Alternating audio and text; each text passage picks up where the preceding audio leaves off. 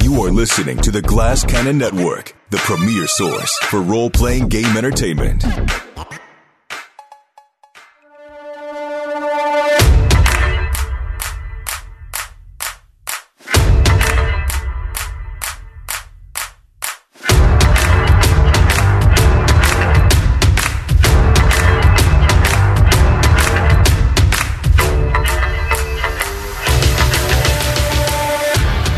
Welcome back to Doskvol Scoundrels. I am Jared Logan. Welcome to Glass Cannon and welcome to tonight's episode of Haunted City.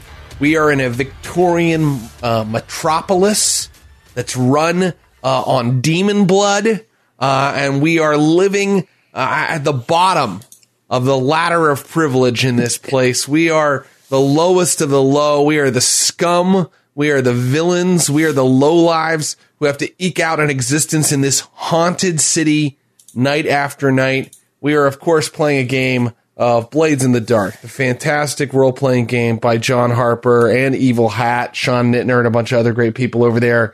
This game is the greatest role playing game uh, written in the last 20 years. Buy a copy and you'll know what I'm talking about. We had an interesting session last time. We had a really we, we, we, we ran a score, meaning a crime, uh, trying to um, uh, pull off a heist of some electroplasm, a very important resource in the st- uh, city of Doskvol. And our, our players, uh, they succeeded, uh, but my God, uh, it it got really uh, out of control. Um, I mean, that's what we want to see in role playing games. Everything being controlled and, and, nice and prim and proper would not be as fun. Um, let me bring in these agents of chaos uh, and uh, let them say hello to you. Uh, he is a role player you've seen on the Glass Cannon many times. Uh, you've seen him uh, as part of the improvised Shakespeare company. You've seen him on shows like The Good Place, and he's just the G O A T when it comes to role playing. Please welcome Mr. Ross Bryant. Yes, yes, the the goat, the horned one, the satyr. Yes, um, yes. Uh, that's uh, you're uh, you're too kind. And and uh, and currently, my character is um, uh, bleeding to death in an alley from electroplasmic burns. Well, I wouldn't say bleeding to death in an alley. You actually entered the ghost web, uh, and then uh, I stand corrected. Then a vat of electroplasm exploded on you. So mm. you might currently be bleeding to death in uh, an alternate pocket dimension right now. We're not exactly much better, sure. Much, much better. Um, but we, yes. more more on that shortly. I want to bring in another other players, and then I want to really talk about what you guys got up to last time. I'm going to go to the other man uh, in this uh, triumvirate. He is coming to us all the way from London town, UK. Uh, Bonnie old London's what I call it. Um, showing that I have not really been anywhere in my life. Um, this guy is a fantastic actor, improviser, uh, and, uh, a voiceover artist that you've heard in some of your favorite video games. You've seen him on HBO Max. Please welcome, uh, a true, a true agent of chaos, Abu Salim. Hey, what's hey, up, buddy? Abu? What's up? What's up? What's up? So I understand you haven't slept in 48 hours. Is that Absolutely correct? Absolutely not. I have not slept. so are, are, are you doing what happens to me? Are you seeing wolves out of the corner of your vision? I kind of, I, I don't know what I'm seeing, but I don't know where I am. And, yeah. uh, but it's good though. It's, it's all fine. It's all great. It's, it's healthy. You're in the Shattered Isles. You're, you're in Akoros in the city of Doskvol. Okay. Okay. Take my word for it, right? Absolutely. Please help. well, I, as I said to Abu before we started, uh, being on no sleep is bad for his personal health, but great for tabletop role playing game decision making. So I can't wait to see what kind oh, of interesting decisions. Such a fun session. It's going to be great. Um, and finally, uh, she, uh, is amazing and uh, uh, sparkling and effervescent, and also uh, a really talented actress and improviser that I'm always happy to have in all the games I play. Um, and uh, she just brings so much to it.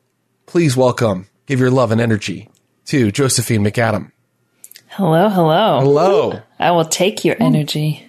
take my energy, uh, take my good. I'm sending good vibes before we get into this Oh, uh, universe of death and uh, mangled bodies. Before we uh, enter the fictional universe in the real world, I'm sending good vibes to you. I, perfect. We're all about the vibes here. So Yeah. Um, wh- how do you think about how it went last night? Uh, or not last night, but ra- last session. Have I have I had uh, two days of don't think you've slept insomnia? either. No. yeah, look, I on that session, Abu and I have switched places because I had little sleep for that one. So you know, the memory is hazy. Um, I think it went great. It was a little chaotic, but for a first score, I mean, Uh, right for a first first score. I mean, you know, some of us are still learning the game. I actually think you guys did. You guys, it, the fact that you accomplished a goal is pretty good. Um, so, congrats on that. Uh, why don't I give a You know, brief? this, that's right, Jared. We should have an attitude of gratitude for yeah, for achieving a goal. yeah, Who cares that we summoned a quote unquote demon and yeah. blew up a bunch of guys and you know, threw a bunch of bombs, and one of us is currently uh, smoldering in a liminal space between the realm of the living and the dead. It's- you got to focus on the positive. it's the that's emphasis on a goal that really. yeah, exactly. A singular Right, I mean, goal was so- achieved. So what if this is a world where the sun was shattered a thousand years ago and the dead walk among the living? Let's keep a stiff upper lip and a positive outlook. Uh, and let's do a brief recap. So people, you know, in case they don't remember, it's been a while since they've watched our last episode, uh, they know what we're talking about. Our crew is a crew of shadows, meaning that they specialize in robbery, burglary, sabotage, and spying. Um, they are shadows. They stick to the shadows and run those kinds of criminal operations. Um, in our last episode, Clandestine, secretive. Yes. Hush, Very hush. sly. at least that's what it says on the on the crew sheet. However, um, in our last episode, uh, our leech, meaning our tech expert, uh, Juliet, played by Josephine, talked to her contact Stasia, an apothecary, and uh, Stasia let uh, Juliet know that if she could uh, procure a supply of electroplasm, Stasia could refine that into a drug called Spark, which could be profitable for both Stasia and the crew. Um, they had a couple other jobs that they could have selected from, but they decided to go on this job. They decided to pull a heist of electroplasm. Electroplasm, just to review, is the refined blood of demons that are hunted out in the void sea. It's the only way that you can see in this city of darkness. All of the electrical apparatus of Doskvol are run on electroplasm. And so uh, our crew decided to uh, pull a heist uh, while electroplasm was being moved via hull via these enormous like steampunky kind of like automated carriages that are actually driven by uh, spirits that have been placed inside of them as uh, the electroplasm uh, in, on huge pallets was being driven to a Sparkwright facility in Coalridge, our crew was going to uh, take some barrels off of the back of those hulls.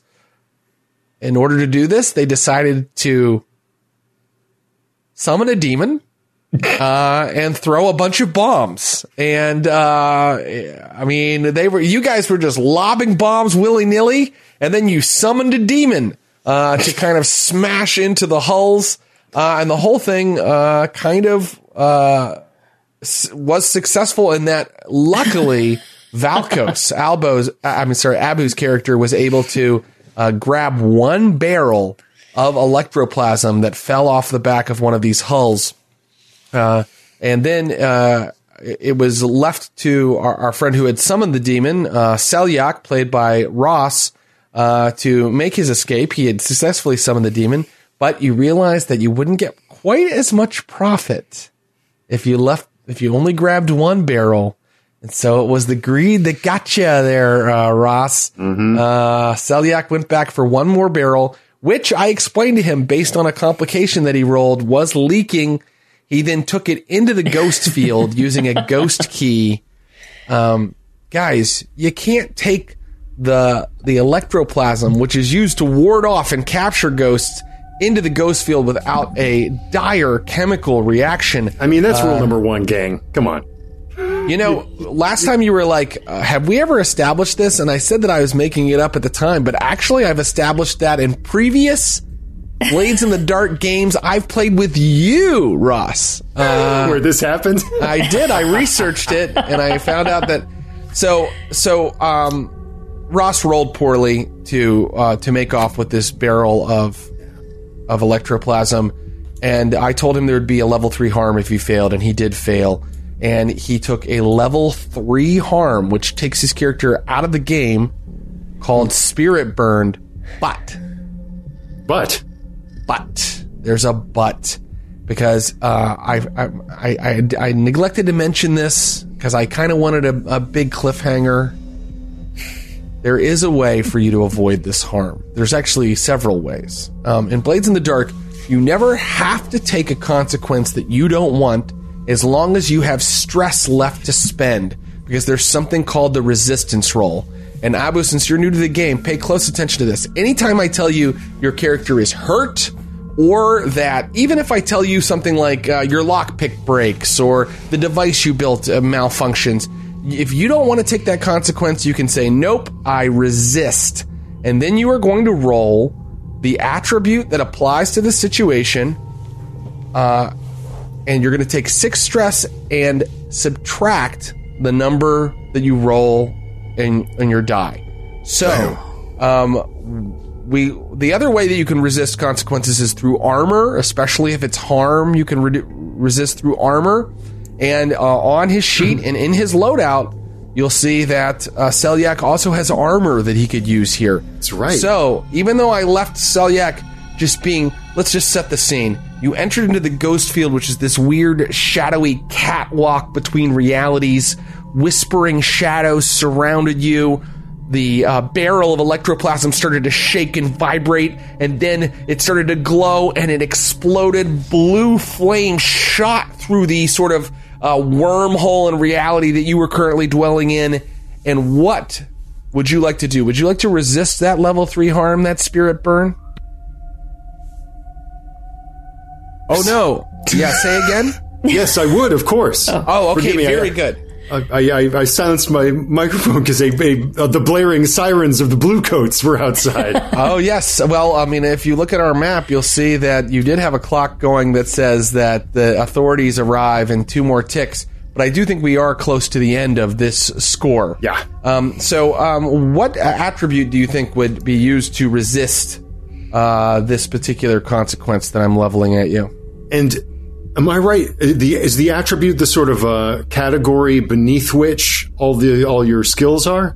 That's correct. So, um, it, it- well, uh, not beneath which, it's really kind of more above. You see where it says Yeah. insight, prowess, and resolve on your sheet? So uh, yeah, And you see how you have sort of a column on, on, on, on its own, sort of Yeah. over like, separated? That is the attribute. That is how many dice you have in the attribute.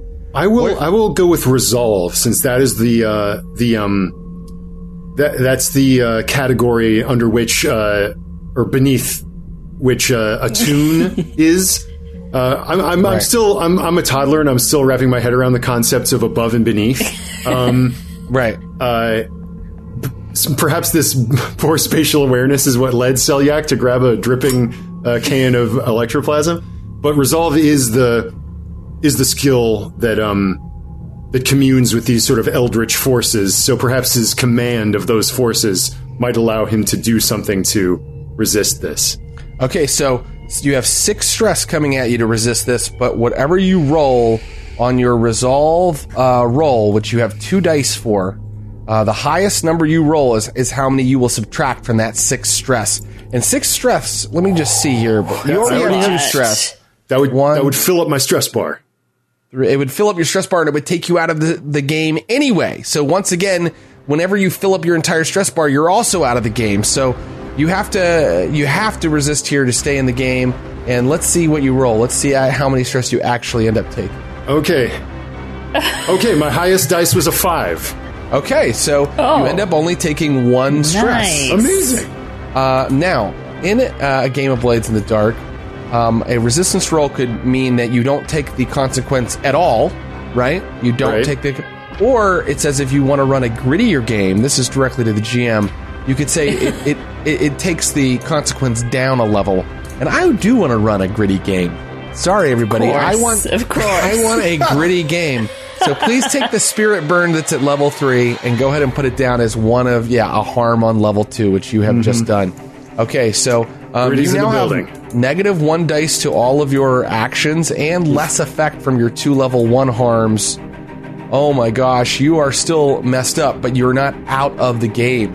And so now that you're in the ghost field, uh, so, uh, please narrate how you resisted that. What exactly did you do when Okay. that ball of blue flame was coming at you? Because this is attunement related, then I think it has to do with the properties of the ghost field itself, to which Selyak is is familiar. So, I think in, in with all the chaos, he maybe didn't even notice that the that the canister was leaking, or got got greedy to think maybe maybe it will uh, I will be in and out. So comes in, sees it begin to glow and, and flame, and like takes that same key and is like trying to open like a secondary aperture in this twisting, turning uh, funhouse hallway in the in the ghost field. As he pushes the canister into this little hole in space, um, it sort of like shrinks and tumbles away into nothingness, and then uh, a little purple fireball comes and like burns him a little bit on the on the rebound. Uh, perfect. Excellent.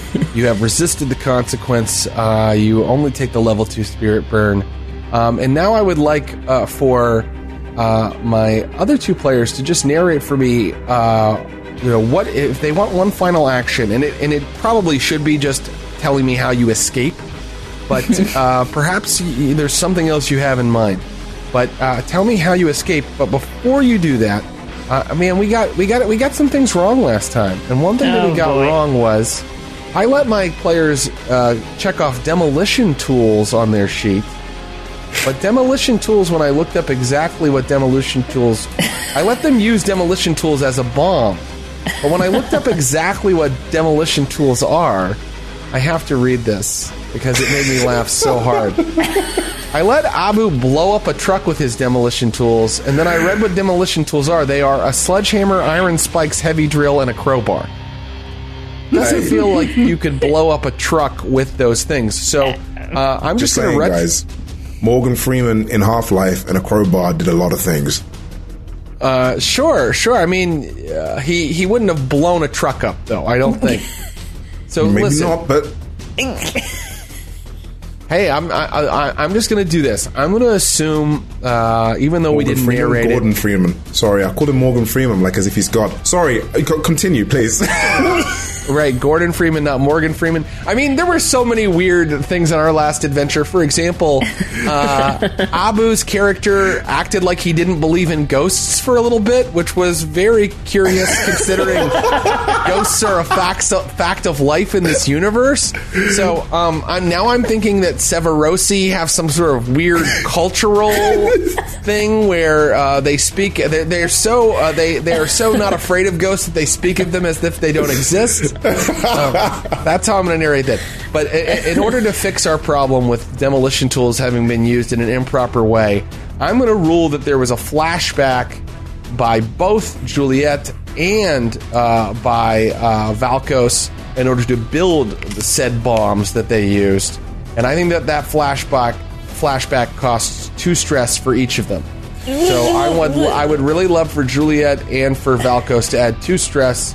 I really do want to run a game that's uh, a little more difficult than um, you can throw uh, a very powerful grenade anytime you want. Um, Well, well, but okay, hold on. What Yeah. about in the top section of my items? Because I didn't use all of my slots. Plus, you know, we used demolition tools, which could easily have been. I have two bandoliers of alchemicals and fine wrecking tools. Could not something within that have caused an explosion of sorts? Okay, I'll tell you what. I will. Uh, I will allow you to um, uncheck demolition tools and check bandolier of alchemicals, and I will allow that to have created uh, an explosion for you. Okay, um, uh, but for for my friend Valkos, he just needs to add two stress. okay. because he he had a unnarrated flashback where he he was able to do that. And now I will just ask Valkos: um, once you have your canister of electroplasm, what is your final action of the score? Where do you go? What do you do? I think it is literally um, as as I deftly swooped the uh, the canister uh, in my cloak, I tilt my hat down and just r- walk away. right, uh, nonchalant. Absolutely, like nothing happened. What happened? I don't know. Like And ghosts, this- they don't this- exist. This is where it really works out that you try that you used your subterfuge supplies uh, to grab the canister. Because Yep. I think it, you know, it just looks like you're a guy with just a stick and bindle on your back. you know? Exactly. Mhm, Yeah, exactly. absolutely. Uh, okay, very good. So um, uh, the clock for the authorities arriving isn't full yet, and so uh, our friend Valkos is able to make a very nonchalant escape from the scene. What about you, Juliet? Any final? Uh, your final act was uh, blowing up the remaining supply of electroplasm on those trucks, uh, Yeah. creating just an enormous, uh, an enormous mess, an enormous explosion. And, and then what do you do?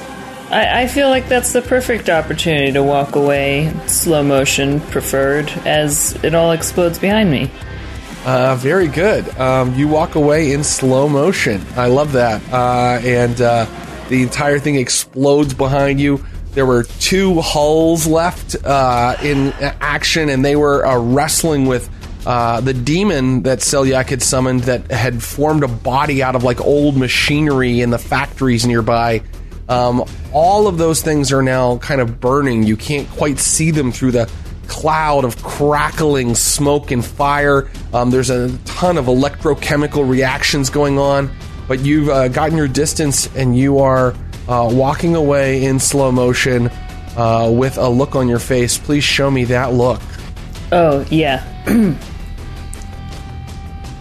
Yes. Beneath a veil. Beneath the veil. Yes. Uh, and there's a, a whisper to the wind that's just, I got them, my love. Yes. Uh, and finally, I turn to our friend uh, Selyak Khan, uh, who who is uh, badly burned in his soul. Uh, Selyak, do you uh, use the ghost field to uh, to retreat, or do you retreat in some other way? Yes, I think I'll use it to retreat. So I would like to exit the, the field at a at some other place. I would not go in and then just kind of hop out. um, um, yeah, I think uh, maybe see like it's it's Selyak dropping this canister almost down a hole in space and then vroom, getting lit up, and then walking down like a tessellating flight of stairs that seems to go three directions at once, like breaking apart and reconfiguring, and then opening a door that seems to be in the side of a hallway, but is in fact in the top of a hallway that he kind of falls down into and is like a in a hallway of like a tenement building, and then tries to pick his way back to the back to the grotto. And you um, you heard uh, many um, kind of scratchings and murmurings around you. There were other things in there in the ghost field with you, and uh, you had to be careful to avoid them. Uh, but eventually, yes, you do fall back out, back into the real world in this tenement. Uh, and you all can rendezvous. Were you going to rendezvous at Stasia's, or were you going to rendezvous uh, back at your grotto? Oh, think the grotto? grotto, right? Yeah. Yeah. Very good. um, well, then, we have ended a score, and that means we can move into the next phase of Blades in the Dark gameplay, which is called downtime. Downtime uh, is when we find out what we earned in the score, and we sort of role play what we do when we're not on a mission. Um, and there are really great, intricate, crunchy little rules for all of that that are really fun to play through. Um, and so, if you look at your roll twenty, you can see that I have now brought us to the rewards section uh, of our uh, of our game, and it is time to pay off the crew for what they've accomplished. And I, we can also kind of make this a scene as well. I think that there's a canister of electroplasm sitting on the little table that you in the in the sitting room between the three of you, uh, and that uh, uh, uh, that is your your score. That's your ill-gotten gain one solitary canister of electroplasm. That is what you managed to pull. Um, the first thing I have to do is give your group rep. So I'm going to bring up your crew sheet, and your reputation is going to go up and down based on uh, the the jobs that you pull, uh, and you earn. so if you look at the sheet, you can see that uh, you earn two rep automatically. So I'm going to go ahead and give you two rep. Ooh. Rep as rep gets as rep gets higher, you increase in tier. Right now, you're a tier zero group with access to tier zero equipment and tier zero allies and things like that. But Okay. uh, when your rep gets higher, you'll go up in tier. Um, you have to pay to go up in tier, so you need coin as well. But you also need the rep. So you get automatically get two rep for uh, for any score, and then I'm supposed to give you plus one rep per tier higher uh, that the target is. So the target was technically the Sparkwrights. Yeah. Oh, yeah. wow. So the Sparkwrights are tier four, and you guys are tier zero. So they're four tiers higher than you. So I'm going to give you six rep. Holy crap. Worth you go. it. That's See great. the- you can see the rep. It's right under their name there. You can see the rep go up on their sheet, and then um, uh, now the coin. This is going to be a little bit disappointing because, as I told you, uh, the more electroplasm you were able to grab, the more coin that you would possibly uh, you would possibly earn. So, so someone actually has to take this canister to Stasia to find out exactly how much coin they're going to earn. Who's going to take the canister to Stasia for her to convert it into drugs? I'm happy to take it. I would also. I wonder if I could just take a little scoop to to leave in our workshop for my uses. Just a little Absolutely. Yeah, little- absolutely. little cut of it before I bring it over. Yeah, so you've given yourself a little bit of uh, a little little supply of electroplasm of your own, no problem. Mm-hmm. And I'll travel with you with the uh, electroplasm as well to Stasia. Yeah, yeah. I was gonna say it doesn't just need to. It'd be nice to go. Seems you all good to have meet some- Stasia. Muscle with you. No. Very good. So you arrive at Stasia's apothecary, which is uh, in a in a kind of a well trod area of Six Towers, where there are restaurants and shops that people uh, people patronize. And uh, when you go inside, a little bell rings, and Stasia's like, "You're back." Yes, uh, Stasia. This is Valkos, and uh, we Pleased to make uh, your acquaintance. We've brought something I think you will like. What? What do you have? You brought it? You got the stuff? Yes, Valkos. I kind of barged past and into her apothecary, sort of place the ectoplasm on the on the um on the, in the middle of the room. Perhaps even revealing it with a flourish from revealing your it with my theatrical cape. cloak. yep. Um and she's like, "Oh my god, this is amazing! Ah, I never thought you'd get an entire canister. Wow." It was very dangerous, a very high risk scenario. You see. Right. Uh, I mean, uh, people are talking. There was some sort of terrorist attack against the Sparkwrights last night. That that wasn't you, was it? No, Who is? we found the canister. Now, tell me, how much money do we get from this?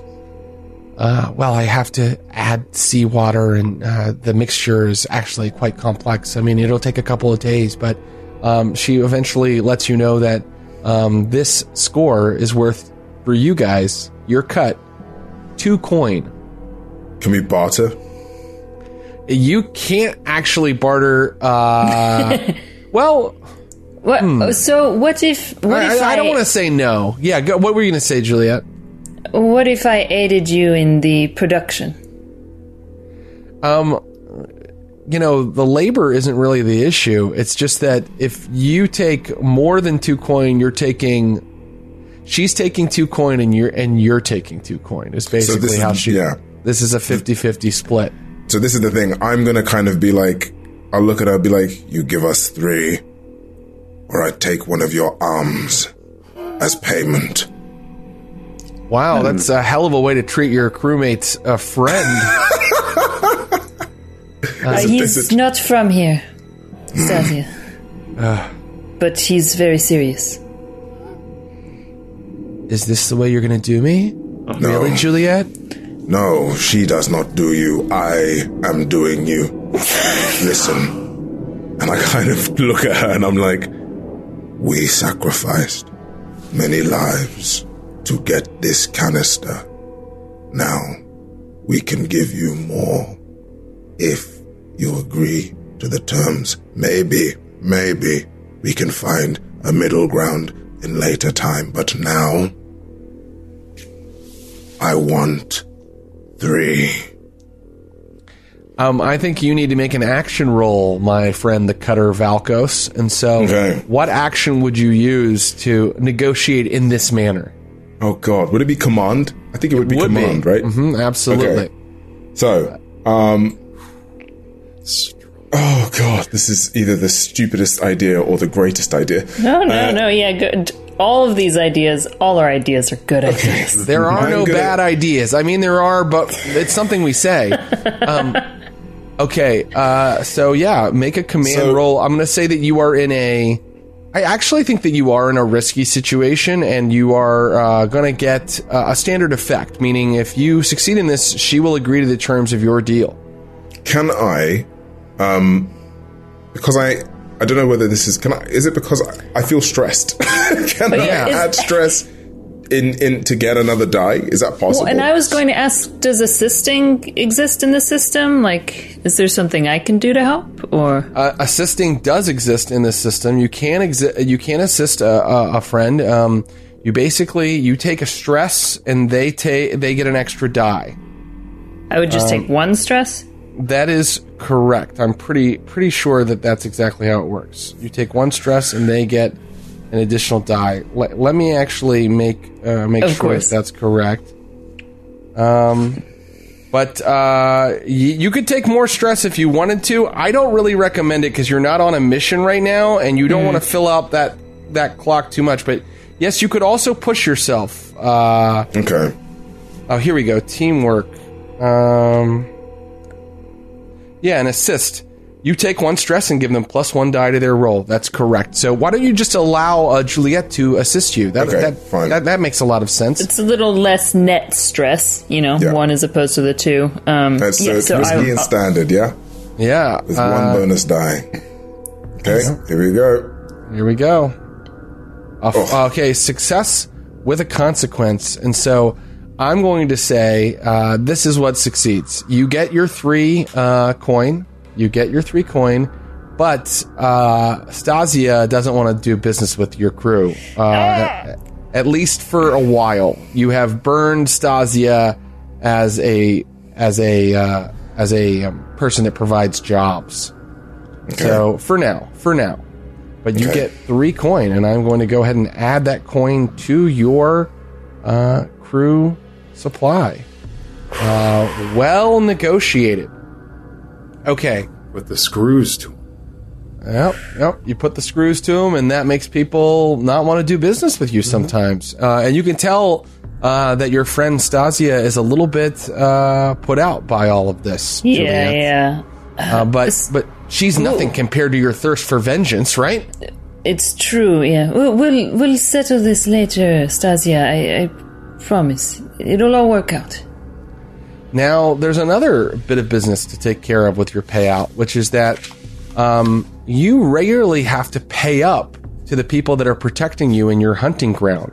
And you guys chose that your patron, uh, the p- people that were cr- uh, protecting you in White Crown and letting you to allowing you to operate in White Crown, were the Path of Echoes. And so, right now, you owe them one coin. You owe them one coin, and we can allow Selyak perhaps to make his tithe to the Path of Echoes, or you can choose not to pay it. You can choose not to pay that one coin, and your relationship with them will change. Seems unwise. We I think we're so much better than all of these people right now. We just took out a tank of people, man. I'm just saying. using nothing but sledgehammers and a theatrical top hat. Yeah, I, A jaunty I- flourish and a handful of glitter. We made off with the score. Yes. I think uh, we just got to pay them for now. Yeah. yes. Okay, very good.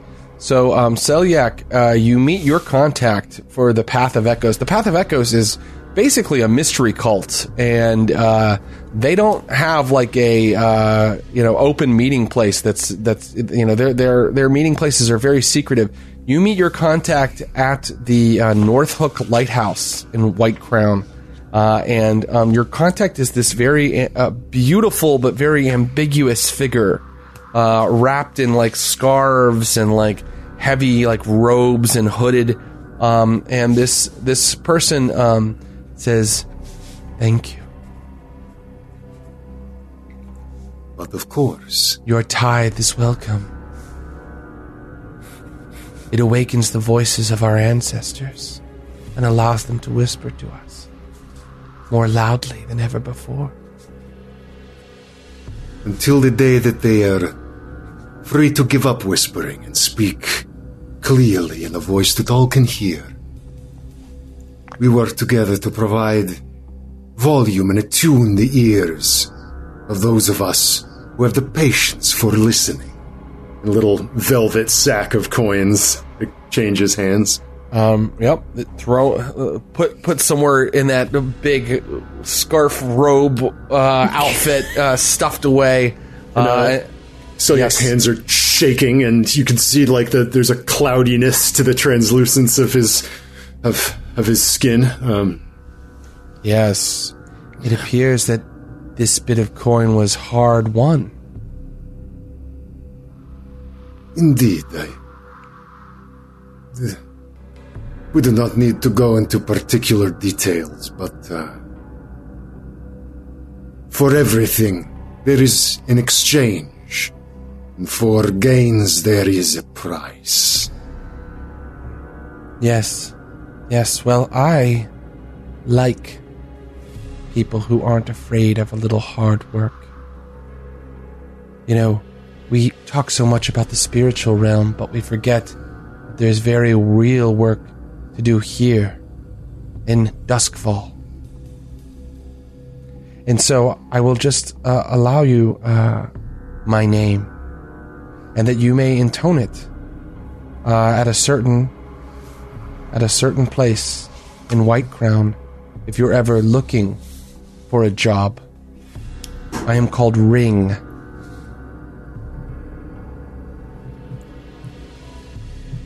And Very well. you may you may ask for me at the Emperor's Cask. Okay, um, very well. and Ring then turns uh, out, looking out at the void sea again, and you see the lights kind of, uh, you know, uh, going on and off inside the ink black waters, and a wind sweeps up, and all of Ring's scarves kind of uh, flutter very theatrically, uh, kind of like a Todd McFarlane Spawn drawing, uh, and then uh, Ring walks down the boardwalk away from you. Very well. If uh, we are to meet again, I will remember to give you a ring. Nicely done. Okay, um, so um, that is uh, that is your payout. You have earned uh, three coin, but I must take one away because you have to pay your tithe to the. Uh, you have to pay your tithe to the Path of Echoes. Okay, with that done, it is time to talk about your heat. Heat is how much uh, notice. Oh no. Yeah. So I'm going to describe the levels of heat, and you tell me which one sounds like what you guys did. Mm-hmm. Smooth and quiet, low exposure. Nope. Okay. Contained, standard exposure. Mm. Loud, loud and chaotic, high exposure. Oh no. And then you can also wild, devastating exposure. Um, what do you think? How much heat do you think? I'm asking the players. How much heat do you think you sustained? in this uh, in this You know score. what? Like it, it, it, it's a it's a dangerous mission that the the Sparkwrights knew what they were getting on, and Mm-hmm, like you know, if things had exploded, it wasn't because of us, but it was because of their negligence. Yeah. So personally, I believe that the operation was pretty smooth on our part. Who would have thunk that a demon would have come out of nowhere and started to cause havoc? I wouldn't have thought it. Here, here, here, here. I was going to try to argue for standard, and you're going all the way to smooth. Well, what I will say is, uh, Abu's voice also went up two octaves uh, the whole time he was saying that. So I don't, I'm not quite totally in belief Okay, that even but, he thinks but that. it- it- you make a very good point in that we are in an industrial district. This is where all of this happens. So how out of the ordinary, right, are these noises and and you know commotion in a place that's full of factories and accidents industry? happen. Industrial uh, accidents occur all the time, and who hasn't seen a, a giant homunculus made of machinery leap down and, and wreck a hull from time Right. to time? And I, used a crowbar instead of were a we- bomb, so I'm just saying. Were we in White Crown, sure, this would be like in comparison, right? But because of where we were in Coalridge, in this industry spot, yeah, yeah. Arrest Well, guys, well argued, but as your game master, I think it's going to be four heat, loud and Oh my chaotic. god. Tough but fair, tough but fair. Listen to this. Add one heat for high profile or well connected target. Um, you know what? I won't make you take that because these sort of uh, caravans, convoys go through the city all the time. Uh, it's not like you were trying to target a specific noble or a specific member of the Sparkwrights Guild, so I'm not going to make you take that. Plus one heat uh, if the situation happened on hostile turf. Um, it happened away from White Crown. It wasn't your particular area. It wasn't your particular hunting ground. I am going to give you that point of heat. So I am, if you look at your character sheet, I'm going to give you on your crew sheet one, two, three, four, five heat. Giving you five heat. Yeah.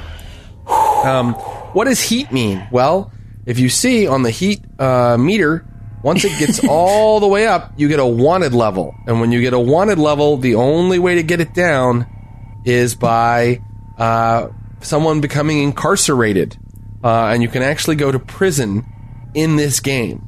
Uh, but right now, you still have four more slots before you get a wanted level. So uh, we don't have to worry about that for right now. What we do have to worry about right now is what are called the entanglements. So after God. you, yes, after you have uh, you've determined your payout and your heat, then you do your entanglements. And what we do with entanglements is we roll a die based on your heat level, and we Oh. see exactly uh, what what you end up with in terms of uh, fallout from this score. So your heat level is four or five right now. I'm gonna uh, roll one of these dice and see um, uh, what uh, what comes up. It's just a basic So are we rolling? roll. Are you rolling against the heat, or how does the heat play into it? Um, well, let's see here. Um, you uh, you roll dice to find out which entanglement comes calling. It might be a rival crew looking to throw their weight around, an investigator in the city watch making a case against your crew, or even the attention of a vengeful ghost. Um, you oh, then roll a number of dice equal to their wanted level, and use the result of the roll to select which sort of entanglement manifests. Well, you have zero wanted level right now, Oh, okay. which means I roll two and take the lesser. Eh, Pardonnez-moi. I take roll two and take the lesser. Here we go. And uh, you rolled a six and a one. So Oh, the split. um, you have either gang trouble or questioning. Well, you're you you guys chose not to have a gang, so I think that you uh, you are going to be questioned. It says the blue coats grab an NPC member of your crew or one of your crew's contacts to question them about your crimes. Oh, for God's Who do you sake. think the blue coats No. think is most vulnerable? Maybe the No. person we just Sawtooth? screwed over. I, I threw no. Hear me up. Hear me up. Hear me up. Oh, I Oh, that's threw right, sword you're to right. Someone who left freaking business cards at the scene. all over the place. I'm just saying. I did Oh. throw his cards all over the place. Remember? You think it might be Sawtooth? That I makes threw- so threw much his sense. Business But cards. It's but now I'm Sawtooth trying to was the think. physiker that you were talking to before the score, but Stasia was the one who sent you on the score. Mm-hmm. Stasia Yes. is the ones that Stasia is the one that's selling the product. Here's what I'm going to do. I'm going to give Stasia a two dice roll. Uh, it's kind of a fortune roll, uh, and uh, it's kind of based on uh, her tier plus like things that she has going for her. Like you guys threw Sawtooth's card all the way around. If Stasia rolls well, she's not the one that gets picked up. It's Sawtooth. But if uh, Stasia rolls poorly right now, she's the one that gets picked up. Stasia rolled a six. She has not been picked up by the blue blue coats. It was Sawtooth, who knows absolutely nothing. Um, uh, but I am still going to see how much he talks. yeah, I'm like, who is better to talk to? Even Mm-hmm. I don't know, man. He has no idea, right? and That's if he true. sends it my way, I'm just, you know, just a Severosi just hanging out. All right, so um, he uh, You just hired us to do PR. So Literally. you can either pay off the blue coats with the two coin you have, or you can take plus two heat right now from Sawtooth talking about Valkos. Oh. Are you fucking serious? That's I how do the game not want to lose our that's money. stool pigeon. Yeah, no. Um, Let's take two heat, guys. yeah, let's take the heat. Yeah, It won't yeah. bring us to the top, will it? No, No, no, no, no. We've got We two have more heat left, meaning that, you know, this day we're going to be flipping burgers. Uh, Our As a- next score is good tempting coin. for a publishing company. As a tier zero crew, having done just one score, you guys have one, two, three, four, five, six, seven heat right now. Ouch! And two coins in your coffers. Uh, but we gotta play it cool next time. I just imagine, uh, I just imagine Sawtooth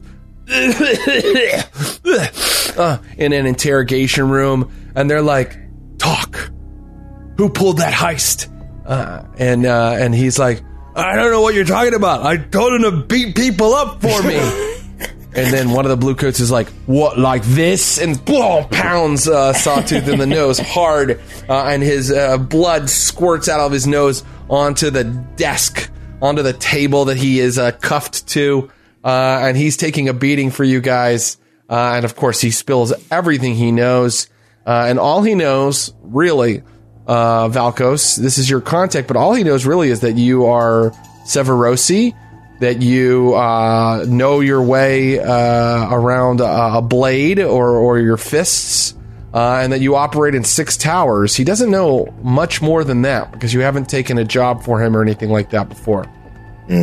So now we're at the most fun part of downtime, and that is where our players are going to choose their downtime activities. Downtime activities are things that you decide to do with your downtime um, that help your character. Uh, and I'm going to go ahead and let you know what some of those activities are. Okay? One is called Reduce Heat. So you can actually take some of the sheet off Okay, of your okay. sheet.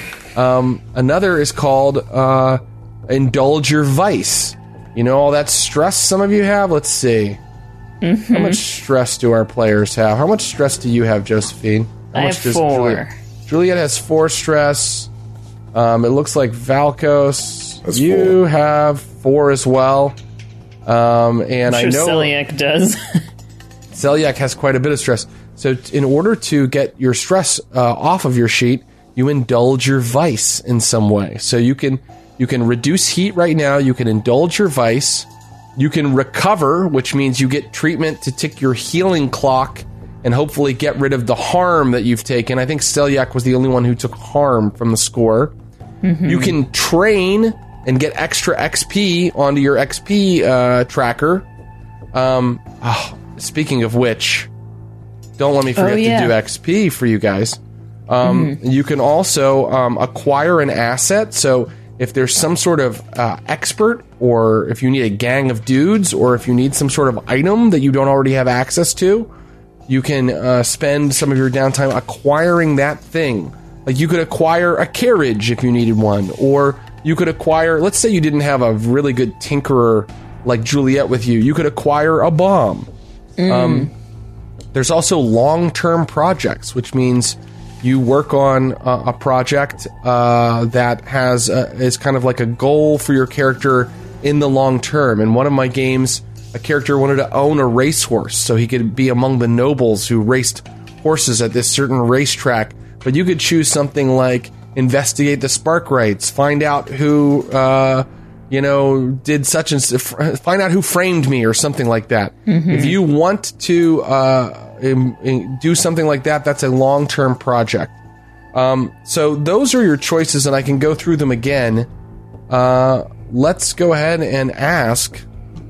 Let's start with Juliet. Juliet, what would you like to do? You each get two downtime activities, Two? only Okay. two, and you can pay for more with coin, but you don't have very much coin. So tell me what you would like to do with your downtime activity w- number one, Juliet. Oh, oh, this is so hard to choose. Um, look, I, I feel partly responsible for a lot of the heat that has come onto our crew for bringing the job, exploding the job, you know. Yeah. And so I think I would like to use one of my downtimes to try and reduce heat on our crew. Very good. How does Juliet reduce the heat? What does she uh, What does she do out in the world that would bring the heat down? what action does she use? Uh. Oh, I don't know if. Let's see. Is this too? I, you tell me if it's like too involved or of a Okay. thing. Could I make components of the?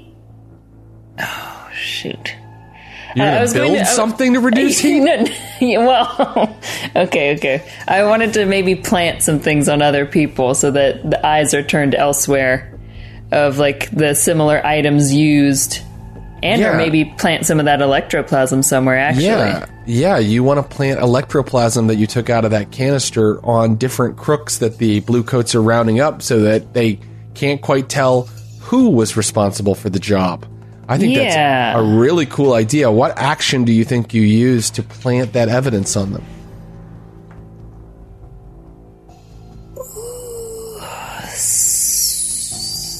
sway. Sway. Sway is usually changing someone's mind about something. Um, so it might be simpler just uh, so okay, Okay, okay, okay, Why don't okay. you why don't you convince some people to take a sample of electroplasm Yeah, from that's you? what I was. That's what I was going. Like, Okay, I I'll would allow convince it. them it's a good idea, or like that it's that this is going to help them out, or like I, something of that nature.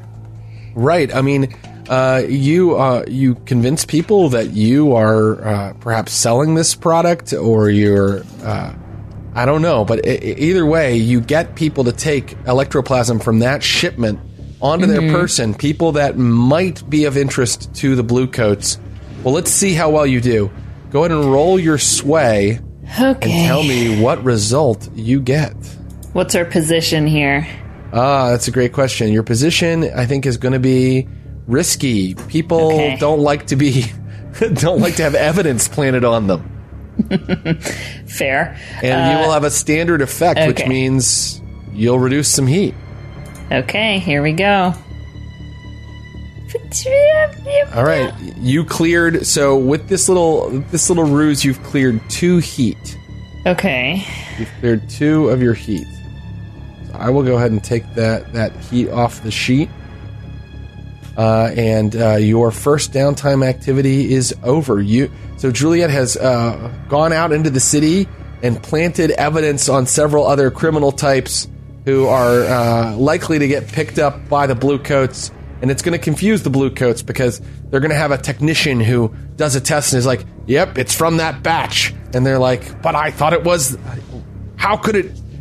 How could he have done that when he wasn't there at the time?" Uh, and so uh, they're arguing about that. Uh, but and you uh, lose two heat off your sheet. Okay, so now I turn to uh, I turn to uh, Ross Bryant and Selyak Khan. Selyak, what would you like to do I with would your like to- first downtime activity? I would like to uh, get some healing. That's a good idea. Well, uh, normally you'd have to acquire a doctor in order to use them, but your crew has a contact who is a doctor. Mm-hmm. So the good news is I, I'm going to allow you to use him as a doctor. Um, and so you soon find yourself in the offices of Sawtooth. Up the rickety stairs to his uh, garret, uh, where, as I uh, described last session, there are bowls of food with flies buzzing around them, uh, uh, bone saws with bl- dried blood on them, and Sawtooth uh, is he answers the door. His face is just a patchwork of br- big swollen bruises, and he's like, "Yeah, can I help you?"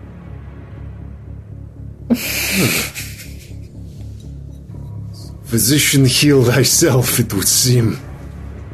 I, uh, Oh yeah, you're uh, Valkos's friend, right? the same. Sawtooth always speaks way too loudly for criminal types to be comfortable.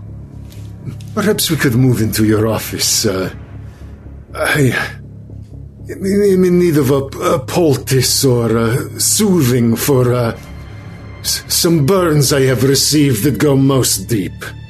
Uh, he's like, "You look really bad off. What the hell did this to your? F- oh, your Tycherosi. uh, ah, well, and I can see. Uh, yeah, some spirit burning there. Wow, fascinating, fascinating. And I, I might be able to put together some sort of salve to help with this, but uh, it'd be it'd be better if if y'all would help me out a little bit, bring some clientele my way, and then I'd be able to, you know, afford better supplies around here. Yes, of course. Um, perhaps this is something we could do. Excuse me. and he uh, shoots a bloody snot, ro- snot rocket into a bowl. Yeah. Selyak takes this in. It's like, hmm. yes, I, I can see that you. Uh, hard times come for all of us. Perhaps you could hire uh, someone to spin a sign or uh, get the word out in in some more conventional way than uh, um, the aggressive manner that you have proposed. Hey, I took a lot of heat for y'all this this uh this past week, okay? They came for me, they asked me to talk about Valkos. I didn't say a word. And for this, we thank you. I suppose it's only right that we should try to uh, send some clientele your way. Yeah, you owe me, okay? You remember that while I'm working on these burns. All right, let's see how well he uh, can help feel fill your healing clock. Um, okay, uh, so he's gonna roll. He gets uh, your tier plus one in his like kind of quality, uh, which means he's rolling one die. Uh, and depending on how well he rolls, is how many uh, ticks off of your uh, uh, ticks uh, you can put onto your healing clock. So, um, if we bring up, I, uh, I tell you, my friend, that uh, that um, of course we can bring you first-time clientele, but if you want return clientele, this of course depends upon the quality of your uh, your labors. So best to think of that as well, Mister Sawtooth. Correct? Well, uh, here's the thing: with only one die, he can't get a critical because you need two die to get a critical. Um, so he's not going to be able to heal you all the way. He's not going to be able to take all of your harm down one level this ti this time. Uh, but he is going to fill in as many segments as he can on this healing clock. So here he goes. Um, if he rolls a one to three, he only heals one segment. If he rolls a four or five, he heals two segments of your healing clock. And if he rolls a six, he gets three segments. Here we go. What did he get? Where is it? A one. so we'll go ahead and if you want to just tick one of the uh, progress clocks under healing for yourself. Sawtooth, you quack. Yeah. Just put some lotion on your arms. Yeah, I think uh, maybe in the days to come, you, you this this the grotto already has a pretty distinct aroma, but this very herbaceous and acrid smell fills the air from time to time. And you look over and you just see Selyak stripped to the waist, like smearing this like this like incredibly uh, like like acrid ointment all over his arms. It's like I have to do this uh, for a couple of weeks. Doctor's orders. Well, here's the thing. Um, you could use both of your downtime activities to recover, and he could roll a six next time, and he could get three segments uh, filled, and then you would you would just be down to the one less effect, uh, level one harm. Uh, you know, um, is that something you want to try, or do you want to save your other downtime activity for something else? Pretty banged up. It seems strategically wise. Should I keep spending money at the Sawtooth Casino? Oh, it's free. Sawtooth is your friend. Okay, it's, great. It's not. It's not. Although you could spend money, you know, uh, to maybe improve. Uh, well, no, you can't really improve Sawtooth's quality. His quality will go up with your with your own. Um, someone could acquire a a better doctor for you if they were willing to use one of their downtime activities to acquire asset. Uh, but that could cost money too, because the role is, you know, the role is probably going to. Uh, you're going to probably going to end up with somebody about equal to Sawtooth unless you spend money. I'm just gonna go for it. I'm gonna go heal. I'm gonna try to heal. here we go. He's Oh. he, he's like, I perfected the ointment. Okay, I I come back the next day. It burns. Yeah, The- no, I- what you I gave know. me four burns. Yeah, it I- also burns. Well, do you see I- how this that could means be a it's problem? working. That means it's working. but I've perfected the formula this time. I swear, Mr. Khan, you're going to be very happy with the results as I roll a five. oh, And okay. so uh, that time, uh, two two more segments. You can fill in two more segments. So unfortunately, uh, it's fortunately- getting there. Yep. uh, yeah, it's getting there. It's God, getting this is there. brutal. Um, so, uh, just if, if our viewers or our listeners don't know, healing is so the brutal. healing in Blades in the Dark is quite tough. So, uh, each player has this four segment clock, uh, and depending on the rolls that the doctor makes to heal you, that's how many segments of that clock get filled in. So, currently, Selyak Khan has three of the of his four segments filled in, but uh, once that fourth segment gets filled in, all of the harm goes down a level. So level 3 harm becomes level 2 harm, level 2 harm becomes level 1 harm, level 1 harm goes away. And Selyak has a level 2 harm spirit burned and two level 1 harms called stigmata right now. So as soon as he can get that final segment filled in, the spirit burned will become a level 1 harm and the stigmata will go away. So right now you do suffer less effect, but you do not suffer the negative 1 die penalty there. I, okay. Yeah. Um. Oh, that, that's great. And I think Yeah. maybe now at the uh, at the grotto, instead of this like acidic smell, it's now like it's now sickly sweet.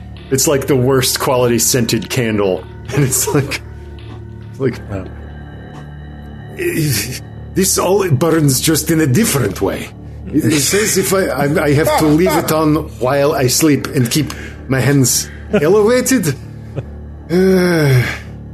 And with that sickly odor in the air, we're going to go for a short break. When we come back, we will find out what Juliet and Valkos do with the rest of their remaining downtime activities and perhaps choose a score. Our next score uh, will be right back.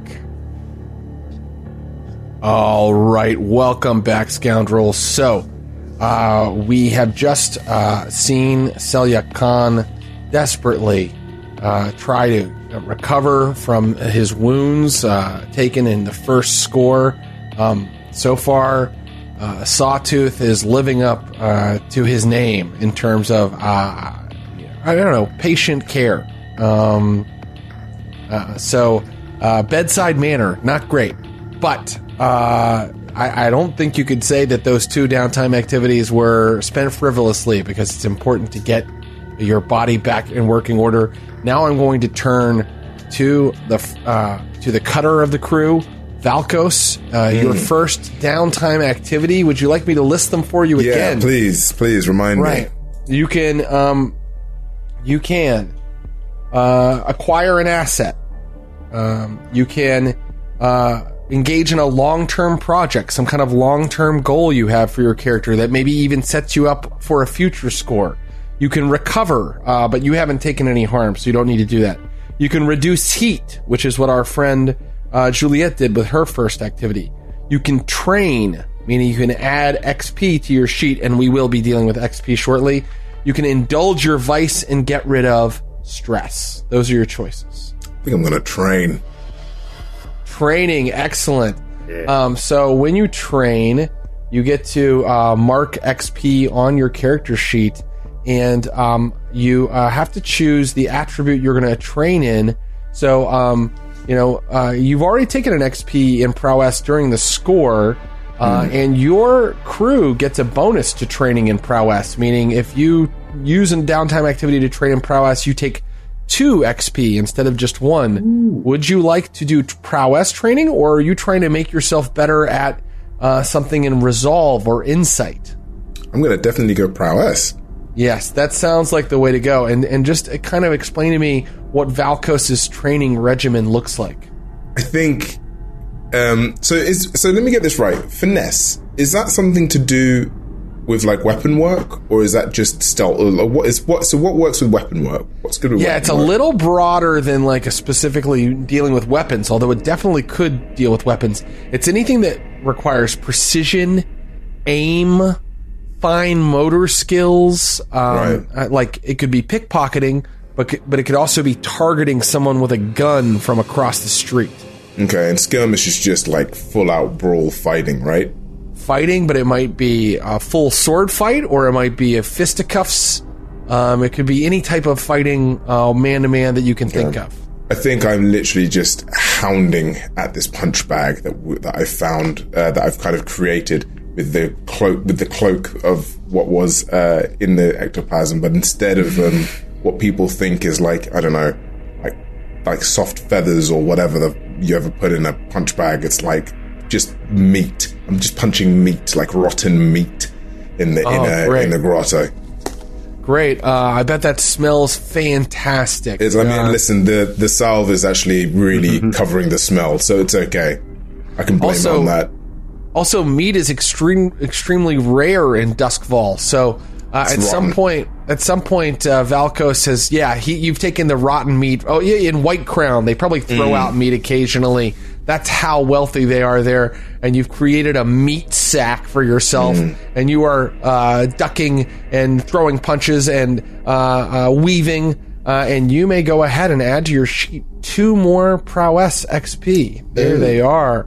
And you know what happens when that when that uh, row gets filled up? You are halfway there. You get to add a dot somewhere under prowess. Oh, amazing! That is amazing.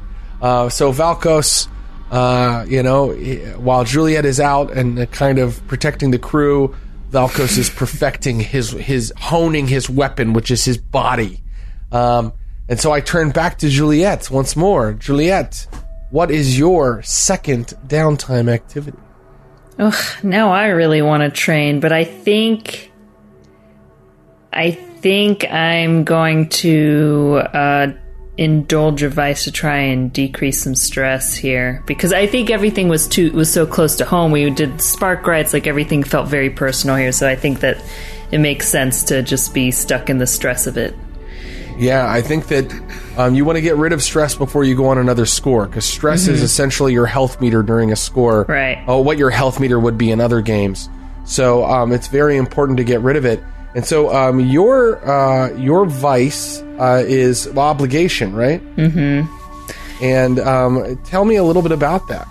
So I think I think it's being uh, essentially overcome by grief or letting the grief flow through her, like allowing the emotions to flow through. I, I imagine that there is some sort of abandoned area that she has chosen out. Of course, the body's body was taken out of Doskvol, but where she has set up either a sort of makeshift grave or or altar some kind, you know, somewhere that she can visit um, and mourn her deceased and sort of remind herself what she needs to focus on and and how she's to keep everything together and who this is for and why she's here and and remind herself of that. But she it, it's like all consuming for for the day for her. Oh wow, I love this. So what a really cool version of the obligation vice is that uh, Juliet is sort of addicted to mourning her partner, um, and so uh, so uh, you uh, you now find this grave, and I also like that you said that you've had to set up this shrine yourself. That your partner has no grave out there in uh, Doskvol. Well, n- no one does. I mean, everybody Right. is thrown into the the crematorium to prevent their spirits from infesting the city. So you've set up a little shrine to your partner on your own. Uh, perhaps your partner is out there somewhere as a spirit, but you think not. You think probably the spirit wardens claimed his body. Um, do I have the pronoun right? uh uh uh let's go with her body Okay, perhaps the spirit wardens uh, claimed her body. You you you can't be sure, but you know that you mourn her. Um, and so, um, when you roll to uh, clear stress you by indulging your vice, you roll your weakest attribute. For you, you have two attributes that are um, equally equally weak.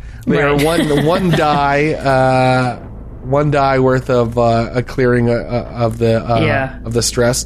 So, uh, would you like to? Let's make it prowess, just because it's one die, just like resolve would be. yeah okay. And tell me, so you're kind of at this shrine. Just are you are you are you sobbing or are you? Yes, and I think it's like the whole walk there is a walk that they used to take together, and everyone sees her all in black in her mourning gear, and she wails the whole way along until she gets to the shrine, and and then she cares for it, straightens everything up, makes sure it's clean, but it's just the tears just don't stop until it's all out of her, and then she finally goes home when there's nothing left to cry. Um, incredible. Okay. Uh, so you're going to uh, clear stress equal to the highest die result you get on this one day roll. Now, you only have four stress. If you roll a five or a six, that means you're going to overindulge your vice, Oh. and something Well. horrible will happen. Okay. it's like no win in this. Uh, well, it's a tough game, but what I like is that it means that Juliet, if she overindulges, it means that you guys work with someone who sometimes goes into these fits of mourning for many days at a time. Excessive grief. Either hungover or mourning. Great. Mm-hmm. Yeah. Yeah. Mm-hmm. She's an interesting character. All right, let's go ahead and roll. Let's see how you do. Oh. Wait. Oh. Okay. Okay. Okay. How'd we do? I rolled a two. So Uh, you rolled a two? Oh, Yes. uh, yes, I see that. So you clear two of your stress. Very good. perfect. Yeah, I Um, was so worried I was gonna over over grieve. Yeah. Um, so now you're at a, a little bit more of a more manageable stress level. You could you could possibly, I would say, go on another score with just two stress on your meter and not be too worried of filling it up. So uh, well done, Juliet. Uh, you spend uh, many hours grieving at the shrine of uh, your poor, poor fallen. What was her name? What was her name? You don't have to share it now if you don't want to. Okay, I'll get back to you with that one. Okay, get back to us. Um, she she she's lost to us for now. So, uh, and you haven't shared with your uh, your crewmates uh, who this person was. It's your secret. Um, and so now I turn. The only person with a downtime activity left is Valkos. And Valkos, before you choose your next downtime activity, I must tell you that you do have four stress. So you could do what Juliet just done did and uh, indulge your vice, or you could keep that four stress and uh, train, start a long term project, acquire an asset. Oh god. Um, You can reduce you could reduce heat for the crew, which wouldn't be a bad idea either. and what happens if you get to like trauma level? By the way, Right. So, um, uh, anytime you go down during a, uh, a score, and uh, I'm very loosely uh, quoting the rule here because I haven't, I don't have it in front of me. Uh, if you go down hard during a score by filling up on stress or by taking, you know, maximum harm, uh, when you come back, you will have a trauma uh, like cold, haunted, obsessed, paranoid, reckless, soft, unstable, or vicious, which uh, affects how effective your character is. Right. Okay. Um, cool. But but you should know uh, for more practical purposes. If during the next, so your stress won't go away, and if during your next score it gets all the way over there to trauma, your character is out of the out of the game at least temporarily. And you can and you can gain stress by every time you roll in like a desperate situation, right? Uh, you know, you're a little bit more in charge of how you gain stress generally. Right, okay. Like you do it by pushing and getting extra dice. Hmm. You can gain stress by uh, assisting someone else, leading a group action. Um, yeah. Oh, flashbacks require stress, so it's a resource you need more of in order to be more effective during the score. In the actual score, yeah. Mm-hmm. You know what? I'm actually going to double down on training, and I'm going to go for prowess again. Right. Wow, amazing. Uh, Hmm. This guy, go ahead and fill in two more XP under prowess. Uh, and Valkos has just been bah, bah, bah, bah, bah, Just going at literally that. just hounding at it, doing Yeah. it, and, he, and it's almost like he thinks that this is helping him, but it isn't. It really isn't, and it's probably even making noise, and everyone's thinking, "What's going on?" And it's like he's just in his own madness, but it isn't his voice. So this is the thing. So this is so yeah. That's where he is. That's where he's at at the moment. he's in a bad. He's kind of in a bad place. He's In in, an angry place. place. He's in yeah, a very angry He hasn't place. lost any stress, but he has gotten uh, a step closer to being more of a uh, more sleeker, more effective killing machine. So now let's do our XP, everybody. And, and first off, clear off like your load from last time and any items that you used from the score. We don't need those right now. Uh, and uh, let me get character advancement up here. So uh, the first thing we should do is we should look at the crew and see how how the crew has advanced. So I'm going to bring up the shadow sheet here. And this is the thing with, with so are we on full rep or no? No, no, you no, Okay. you still have all these other little bars of rep that Okay. you need to fill up. Um, but uh, we can mark XP for crew advancement. So if we go down here to the bottom of the uh, of the sheet for the crew of shadows underneath all of their special abilities, um, we can see that crew advancement um, at the end of each session for each item below mark 1 xp or instead mark 2 xp if that item occurred multiple times did they execute a successful burglary espionage robbery or sabotage operation? Yes they did. I'm going to go ahead and mark an xp for that. Is it was it both a burglary and a sabotage? oh how very tricksy of you josephine. That's Uh, very- no, that's it very was good- it was just a it was just a robbery. Come on, you can't just because you destroy something on your way out doesn't make it a sabotage. Fine, fine, Um, fine, fine, fine, fine, fine. But uh, but no, I expect players to do no less. Um, did you contend with challenges above your current station? I'm going to say yes, you did. Yeah. Hundred percent. Did you bolster your crew's reputation? If we look at the top of the sheet, the crew's reputation is strange. Well, I told you by summoning a demon, you're definitely leaning into that, so you gain XP for that. And did you express the goals, drives, inner conflict, or essential nature of the crew? Because this was so in Juliet's storyline to go after the Sparkwrights, I'm going to say yes to that as well. So I'm giving lovely. you four XP. You earned every XP that you could on that job. So even though it was a clusterfuck of epic proportions, you did earn maximum XP from it. Don't appreciate the attitude, but okay. Right? So now let's look at your individual characters, and let's start with Josephine, uh, with uh, Juliette, rather. Okay. Um, so uh, let's see where. So she got XP for a, uh desperate prowess roll uh, that she made uh, during Yes. the game. But if you go down uh, below her special abilities, we see her playbook advancement. So anytime she fills up this bar of XP under playbook, um, instead of getting another dot in her actions, she gets a new special ability. Wow. So um, let's see. Did you address a challenge with technical skill or mayhem? Yes, absolutely. Give yourself a point for that. Um, did you express your beliefs, drives, heritage, or background? You definitely expressed I your background. believe so. Yeah. Did you struggle with issues from your vice or traumas? No, you didn't. So well, didn't I have negatives from being hungover? Oh my god, girl, take another XP. Thank you. Wasn't hungover for nothing. That was very clever of you. All right, so um, still quite a few more to Yeah. check off before you earn that um, new special ability, but uh, for now you've done you've done quite well. And so now we will go to um, Selyak Khan. Selyak, Yes. we, we we move down below the special abilities on the lower uh, left hand side of the sheet to your playbook advancement. Did you address a challenge with knowledge or arcane power? Absolutely. Give Yeah, yourself summoning a demon. yeah, give yourself a. I, and I would say that, that. because I did that more than once, potentially, like well, in it, in it, like using the key and summoning the demon and performing the ritual, that maybe I marked two there since it happened multiple times. Well, okay. Uh, yeah, go ahead and give yourself two. Yeah. Nice. Okay. Um, did you express your beliefs, drives, heritage, or background?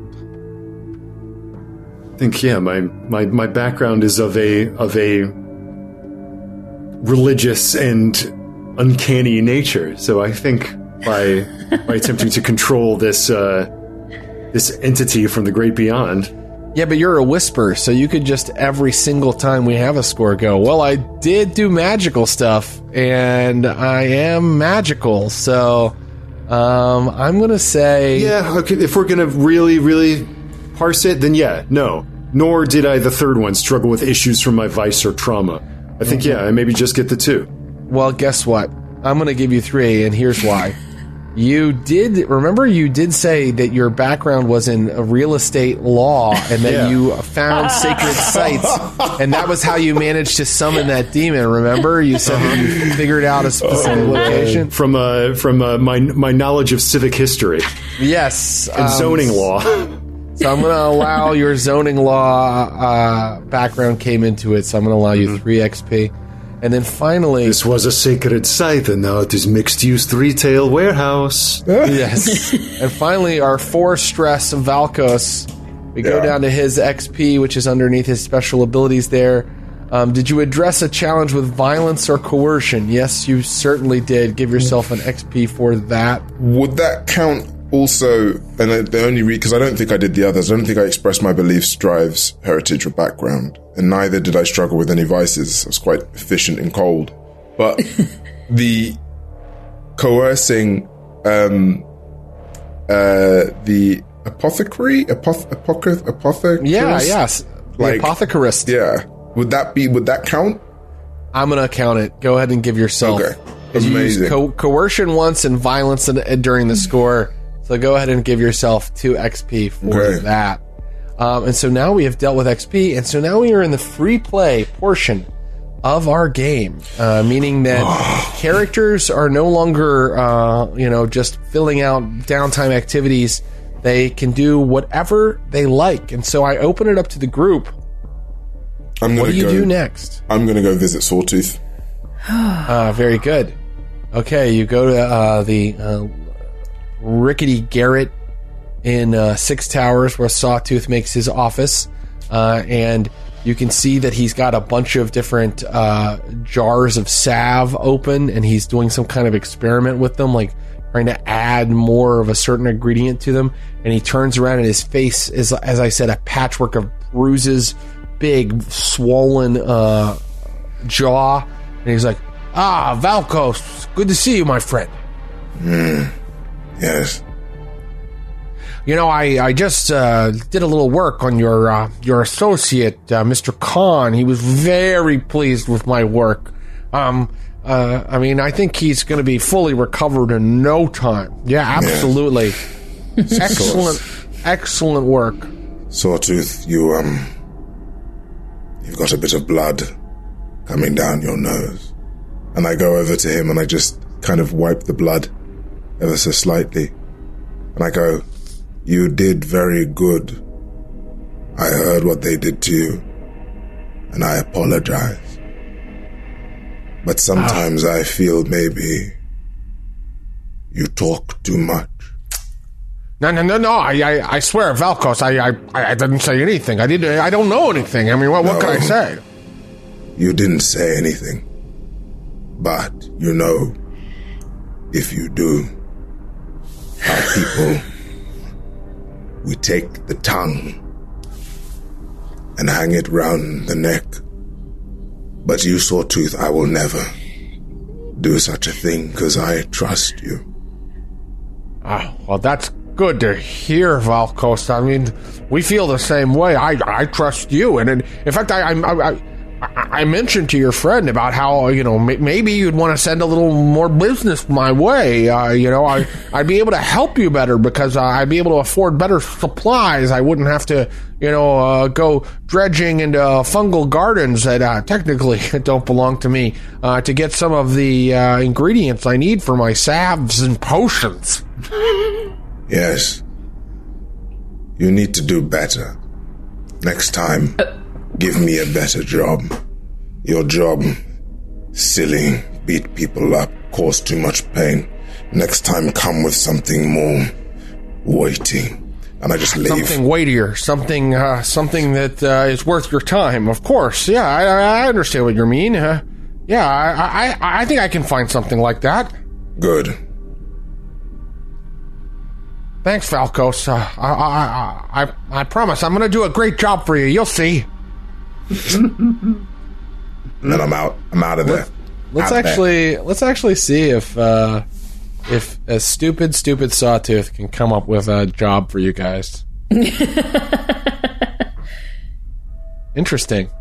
Okay, um, maybe he'll uh, pay a call on you later. But uh, in the meantime, I'd like to know what uh, Selyak Khan is doing with his time. And, and and this is free play, so you guys can travel places together, do things together, have scenes with each other if you'd like, or you can uh, you know just continue to kind of look up jobs and things like that. I I feel like Juliet would hang around Selyak, especially after spending days mourning. She feels like I don't know. He's a bit of a, a, a holy man of sorts, of, and she feels She wants to be around someone positive, someone upbeat, like Selyak Khan. Yeah. I think she wants to feel like she might have a connection, a closer connection to those she lost, and he's so closely. And I think, yeah, if you approach him, I, I, I mean, if you were walking the streets, keening with grief, and and coming and going Every in week, this way, every week. if you're just kind of like sidling up, and I think Selyak, yeah, like wrapping bandages, soaking in this in this foul-smelling ichor. Mm-hmm. But um, if you come to, it's like, Juliette, I've heard you. Uh, many have heard your sorrowful, pitiable Yes. when you walk abroad to the altars of your departed one, whose lamented flesh has departed this plane. It kindles in your spirit such a lachrymose clangor. But there are those that could, um, seek to find the spirit of the one that you have lost. There is always a spark that remains. If you seek, there is a chance that you will find. Grief is perhaps only for yourself. To soothe or to languish, to drown in your sorrow. But you can take action to reach out and touch them again. I could help you with this, if you wish. You could show me how. You, you could do this. Have you done this before? I have communed with those who have passed on. You cannot be too long in Doskvol without seeing their presence, feeling their presence.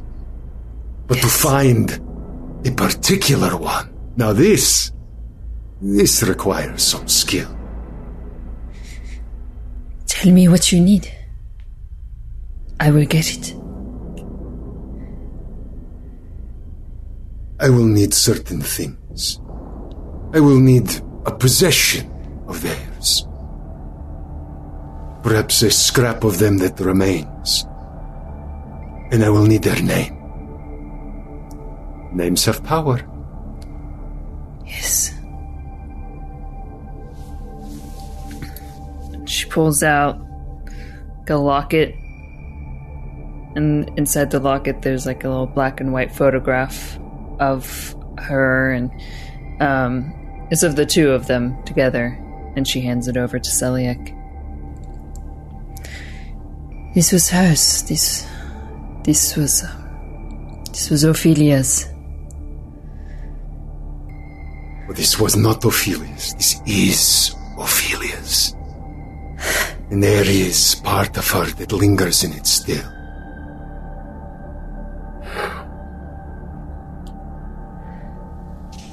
Give me time to call to her. To find the appropriate appropriate place and time. Yes. She may not appear to you in the guise with which you are familiar. I hope you understand. What What do you mean? What? How? What would she be? When they return to move unseen among us, they perhaps will seek a vessel. Even those hulls that we destroyed recently contain the spirits of the departed. We perhaps would need a vessel to contain Ophelia. This could be a hull not unlike the one that uh, you destroy. or perhaps it could be someone. A person? And in Yes. fact, if I may, if I may, um, you do know that you do have one outstanding offer uh, that involves a spirit that has possessed a body. Um, there is a spirit uh, asking you to go on a job for you. That may be a way to find out a little bit more about the process of, uh, say, getting uh, a dead spirit to possess a body and remain and remain stable inside of that body. Right.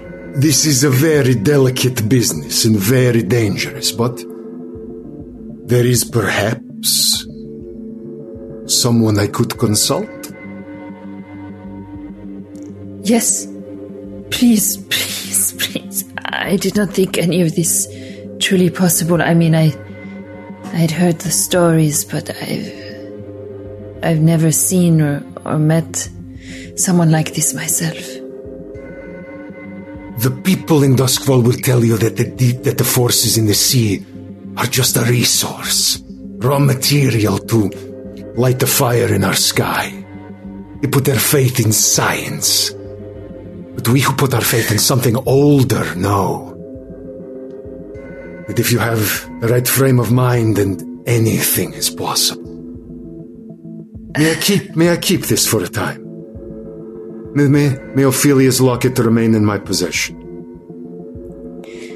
Yes, if you um, just keep it safe, please. as if it were my own soul. And he tucks it on a, in his person and like, it's like, I believe there are things I must ask to my, my friend. Of course, yes. So, um, uh, uh, do you have a place that you're going in mind there, uh, Selyak Khan? I mean, I think I, it seems like we want to talk to Quellen and convince them to let us to let their their their patron be a little less mysterious. That in order to do Right, this you job, wanted we to talk to this person, who yeah. the ghost is. Very good. Um, uh, before we go to do that, I want to ask Valkos. Valkos, do you have something uh, you have planned next, or would you like to go along on this I'll- uh, I'll- this visit to the witch? Or I think I think I'll yeah I'll go along with the team, but I have no idea what the plan is or what's going to happen. I don't know good. where we're going. I'm just following blindly.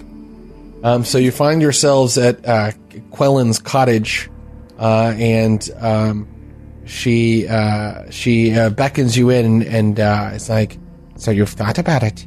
You've decided to help the spirit, yes? Saltford's Bank, yes? Yes. Eh, We this. However, you have been so kind as to offer us this proposal. Allow us to answer with a proposal of our own. That we understand the value of remaining mysterious and unseen. But we also understand the value of trust between interested parties. And we will take this job if, if I say we know who it is we are doing this labor for. Yes, Very well. I, I suppose I could ask them to arrange a meeting, but I, I must say, uh, uh, you know, it's uh, quite dangerous for a spirit uh, in a, uh human body in Doskvol. Uh, why they are, um, they are criminals uh, for the the raiment that they wear. if you take my meaning, um, it, it, he may not not agree to meet with you. I have made study of the law myself and think this one particularly unjust. But no matter the danger, he will find in us no judgment. Very well. Um, and so I'm going to go ahead and cut to a little while later when you receive word back from uh, Quellen that uh, this person that wants to hire you, this deceased person that wants to hire you, is willing to meet you uh, in the shadow of Rowan House on Rowan Way uh, that very night. Oh shit! Shall we? While I do, I'm gonna just pull um, Juliet aside and be like, "If I'm correct, you're being led by laws. Laws? Yes. Never ends well." And then I just keep walking with the team. Very good. Um, you come uh, uh, into the shadow of Rowan House, which is here in Six Towers, one of the largest structures. It's actually an old cas- castle. I mean, it is a castle, like straight out of a medieval uh, storybook, with towers and a drawbridge and a moat. Um, and it is still inhabited by the very powerful Rowan family. Uh, but you are across the moat, uh, in the shadow of the house on the street known as Rowan Way.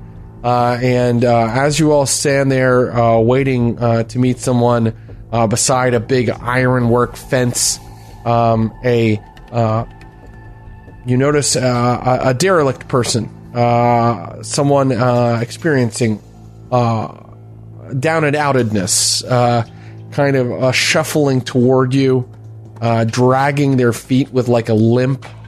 And finally, they arrive near you, and the person pulls back their cloak.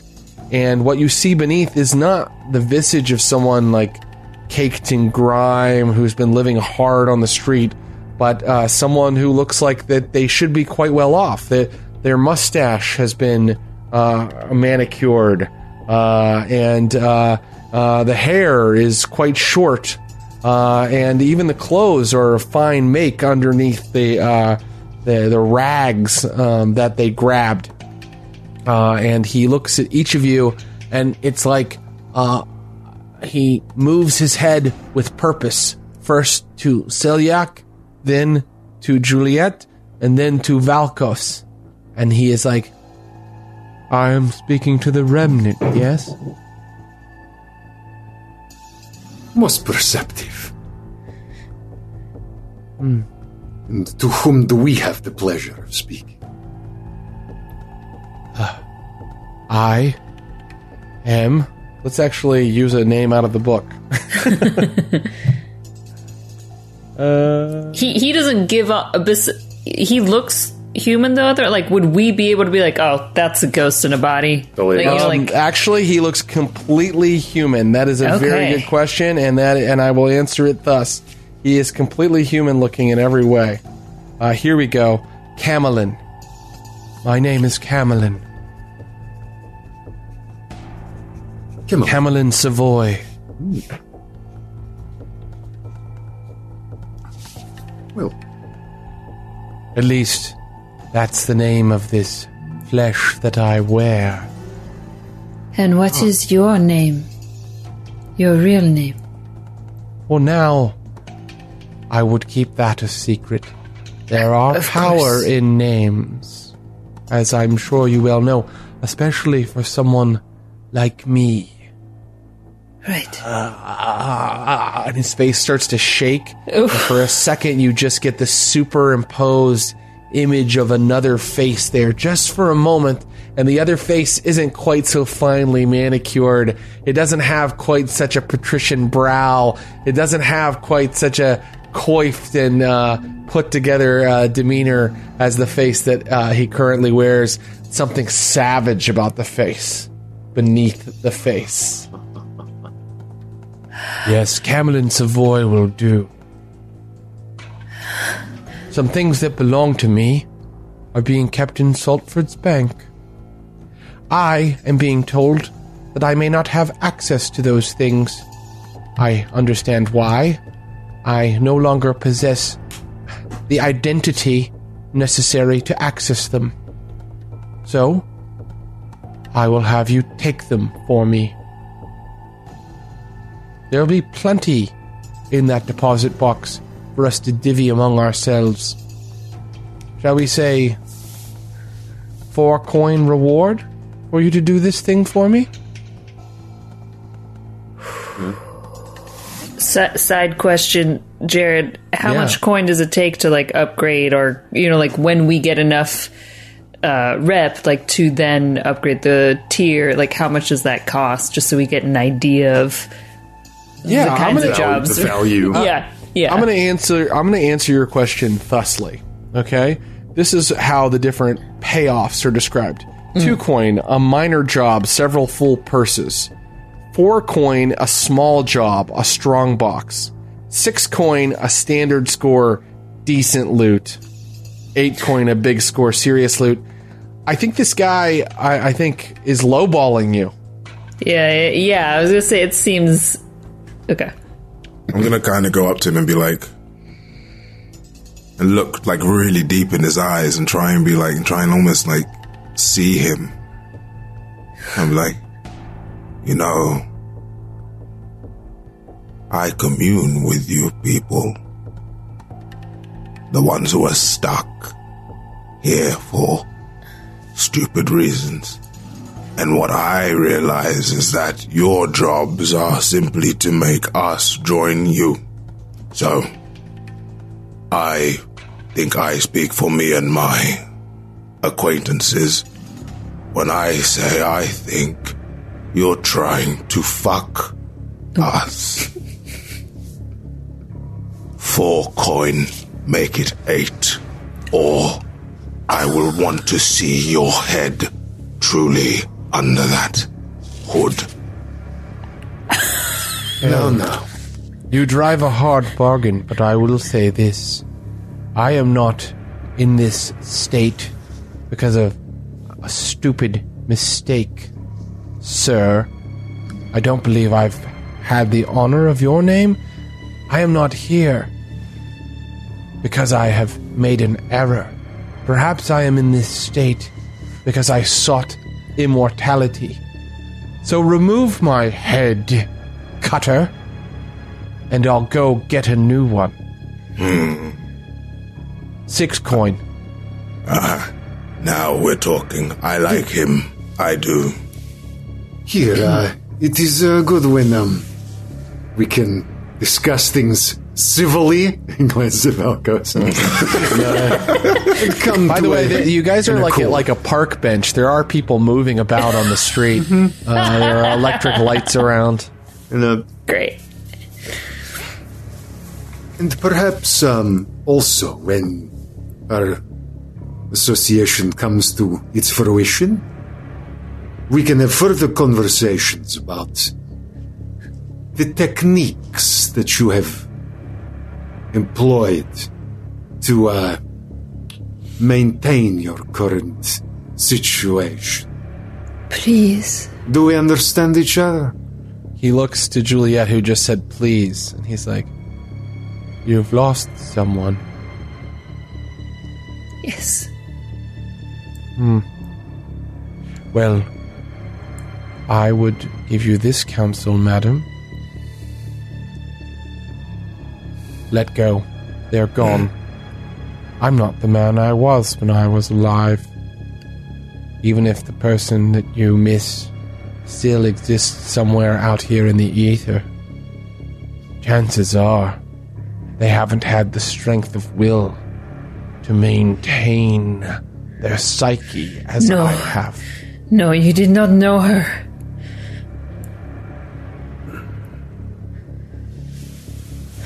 We can talk about uh, techniques perhaps later. Perhaps if I am greatly pleased with how the job went, Selyak Khan.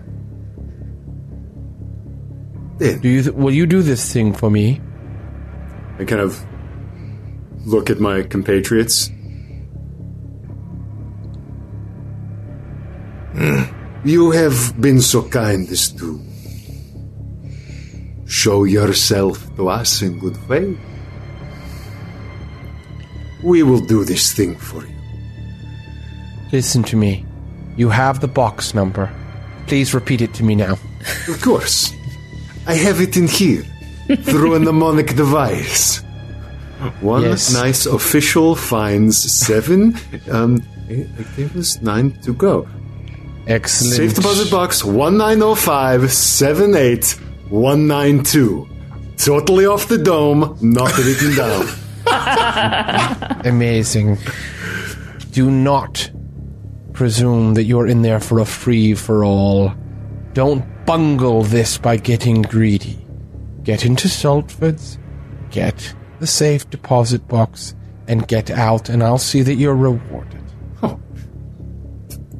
Undue violence, wreckage, getting greedy. This is not our way. Yes. Well, there's word on the street that someone took on a caravan of uh, electroplasm that was headed for the Spark Sparkwrights facility, and that was quite messy. Yes, and there's also word that we that they summoned the demon. But of Demon. course, but nothing like that will be necessary for uh, No, not this um, particular endeavor. So let us uh, put off uh, hypotheticals and uh, tales of who or whatever did this other uh, uh, employment. I will meet you here in two days' time. Um, and he covers himself in his ratty blanket again and begins to shuffle away, uh, limping uh, into the fog. Good evening to you, Mr. Savoy. So this is a big job. Uh, this is a big job with a nice payout. I mean, uh, a standard score, decent loot. So um, what you may do now is you may do what are called information gathering roles to maybe find out more about it. Uh, and we're also in free play. So if you want to just kind of do some other thing that your character would do, now is the time to do it. So uh, let me just throw it to the, the players again. Uh, what would you like to do? we can't um like participate in our in our vices and gain stress. You know, we can't do that unless we are doing it in downtime, right? That's right, and and Cool. the the reason, uh, the, you know, the rationale is that it takes a long time to indulge your Right. vice properly, a couple days, and so you've already we've already set kind of a timeline here. Uh, I I know I have a idea. I don't know. Um, Go for it. I would like to um, follow an employee of the bank Oh, nice. and try to and just like just haunt their steps and I want to see if I can get leverage on somebody. Interesting. Um, so you want to gain uh, information about uh, employees of the bank, right? Exactly. So it would be sort of a gather information role. Um, And what uh, when you gather information, um, you get to choose an action that you're using to gather the information. You could even wreck or skirmish in order to gather information. Say if you were like busting heads until the underworld talked to you about a certain, you know. Um, but what action would Selyak like to use um, in order to in order to uh, gather information here? Um. Hmm. Person. Yeah. Uh. Oh, I'm. I'm actually kind of maybe changing this on the fly, thinking more about Selyak's background as a uh, real estate law sort of person. Yes. I might use survey, not necessarily to gather information about the the um, employees, but about the building itself. This is what I was going to do. So I that's wanna- great. You should do that. I want to know about the. I want to know its history, find blueprints, uh, Yes. this sort of thing. Yeah, now you could study to find blueprints as well. I mean, any action can be used to do anything, but um, you're going to survey, so you're Yeah. going to kind of uh, walk the building, case it. I'm casing uh, You're casing it. A, cla- a classic casing uh, is in the offing here. Uh, very good. Um, so I will tell you all about Saltford's Bank. I will start by telling you that it's in the Docks District. Um, so if we look at our Doskvol map, we can see that the docks are kind of there, uh, you know, right near Whitecrown, where your you guys make your hunting ground uh, over the North Hook Channel. Uh, and uh, you know what? Let's go ahead and put a pin on this map for uh, Saltford, since we are going to be targeting it. And I'll go ahead and place a pin down here for Saltford's. Uh, and uh, what you were told uh, before is that this is a bank that's used by sailors. It's a private bank. Um, let's go ahead and put Saltford's Bank right there onto our map. Um, and I'm going to even read to you about it right out of the book. One of the great things about Blades in the Dark is that it has every location you could possibly ever need, every NPC you could possibly ever need. I mean, it is a campaign setting and a rule book all in one, and they get that done in a little over 300 pages. Um, Saltford's Bank, a squat stone building that houses one of the more notorious private banks in Doskvol. Being so close to the docks, Saltford's has faced many gangs of whiskeyed sailors that decided to turn to robbery as a new line of work and defeated them all. Sometimes even hanging the corpses from their lampposts Oh, as discouragement to the next pack of drunken fools. And in Oh, fact, great. when you get there, uh, there are in fact corpses hanging from their lampposts. Uh, they must have had a recent problem with some would-be burglars. Um, and uh, let's see how much that that's what you get for free. That's just publicly known. Let's roll survey and tell me how you do. Here we go. And then I assume this is maybe a controlled sit position. Oh, thank you. this is controlled. Uh, controlled for uh, I'm going to say standard effect. Um, yeah, it's not illegal to go walking around outside of Saltford's. Ah, and he earns a six, Yes. ladies and gentlemen, meaning a full success. And so um, I'm going to allow you to just ask me a couple, uh, ask me a couple questions, and I will answer them honestly. A couple questions. Okay. Um, great. Uh, is there a? Uh,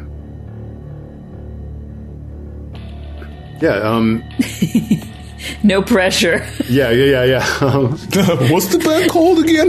yeah. If, if I was going to rather, Uh, where would I no, go don't in? worry. You got a Um, six, so I'm not going to go. Uh, if you go, do I ask them now? I'm not going to be like, that was one question. I'm not going to do that to you. I, I mean, I feel like the, the if you were looking at blueprints and sur- and surveying and looking at it, you'd be seeing if there was a uh, like a weak point. Like, is there is there a chimney piece that one could Right. go down? Is there a like a sewer line that runs Entry nearby? points, Is there a, is there a window that maybe doesn't have bars on it? Is I- So- I'm asking. I'm probing for weaknesses. Yeah, so um, in line with the uh, in line with the talk you had about the workers earlier, you notice that there is sort of this big building uh, tacked onto the back, and that building is where all of the workers in Saltford's Bank make their home. Uh, so that uh, even going from home and from work, they just walk through heavily locked doors into their own domicile. But that that building must necessarily have a door to the outside because these people do have to be able to leave sometimes.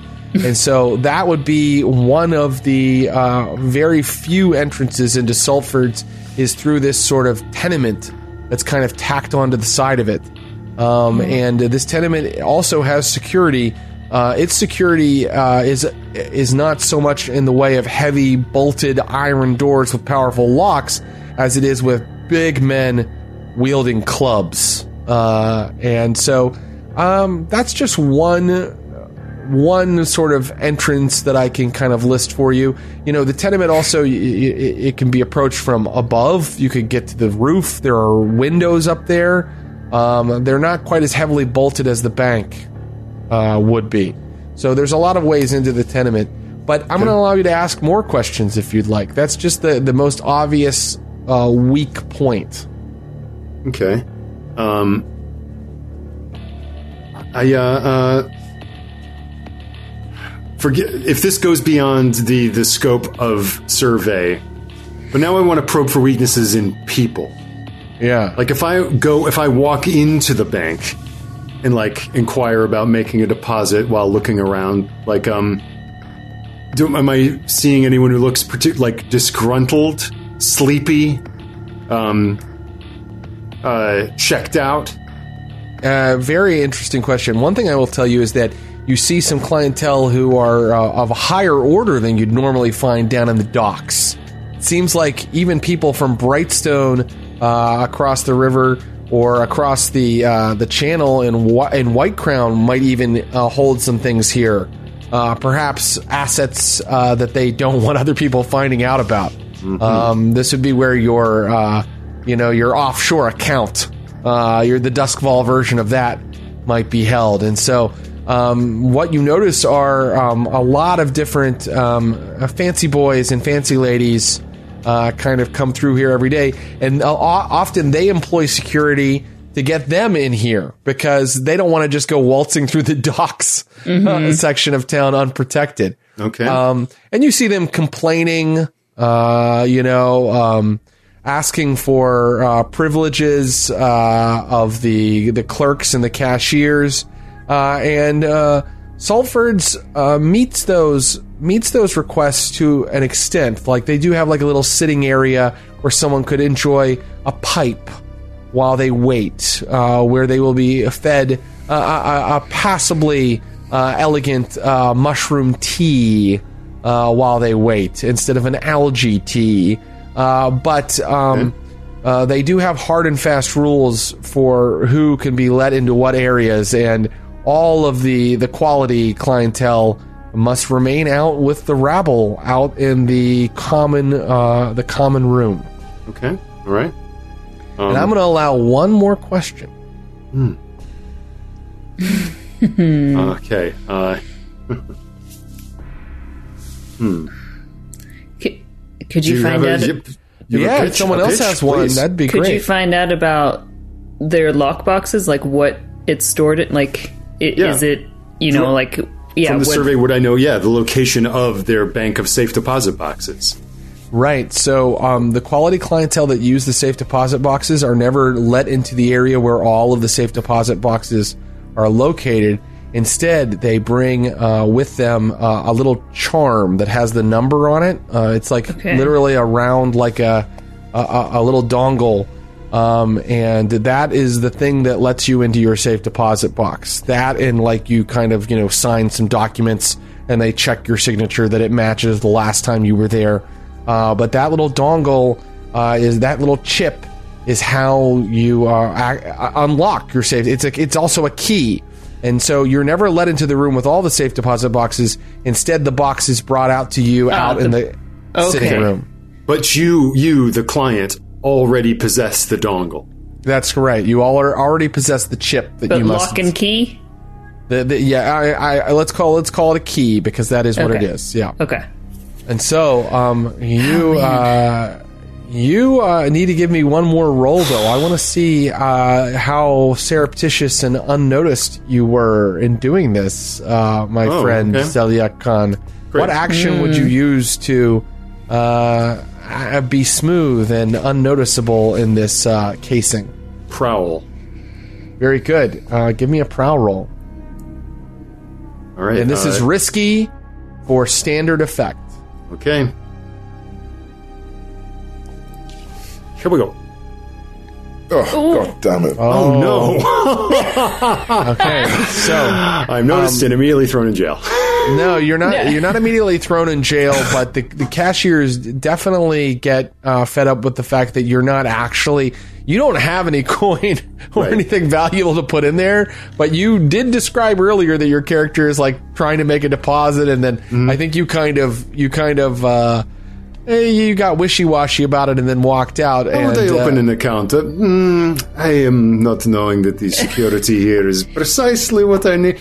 Well, where are you taking me? Like, the cashiers the cashiers what's funny about it is like you know in other parts of the city cashiers would be cashier clerk types um, but here they're all like these huge thugs who are also wearing like little spectacles and like visors uh, and uh, all the accoutrement of someone who has to work in an office environment in a Victorian style world. But they are um, enormous, like muscled, like apes uh, who are uh, who are talking to you. And as Selyak walks out, two of them exchange a glance about him. Um, and so now uh, we have come almost to the end, but I do not want to. Uh, I do not want to forbid Valkos or Juliet to uh, to do some sort of casing or or even uh, an, an action unrelated. Maybe there's some one last thing you want to do before you go on a score. So let me know if you have anything like that, and if you don't, you can just go. No, Jared, I am raring to get to the score. Uh, and we will do that in the next episode. But um, tell me, Juliet or Valkos, any final business? I think I would have actually gone to the bank, sorry, and I probably would have just, I would have looked at the two security guards, and I think I, I think Valkos just would have looked at them and kind of gone up close to both of them. Oh like, man. What does it take to get a job here? It's not easy. For example, uh, you, my friend, don't have the right blood. Oh. Blood. We bleed the same blood. What do you mean? My brother here, and my brothers in there, aren't really looking to add any newbody, anybody new to the family. Ooh. Ew. Huh. I have a proposition. if I can take you and you and throw in another one of your brothers too, you'll at least interview me for a job. We have a job to do here, and it doesn't involve kicking around trash like you in the street. Ah, I can smell Now, that. if you want to come inside and try to steal something inside, then I'll kick your ass for you. No, not interested in stealing. I simply want a job here. Move on, man.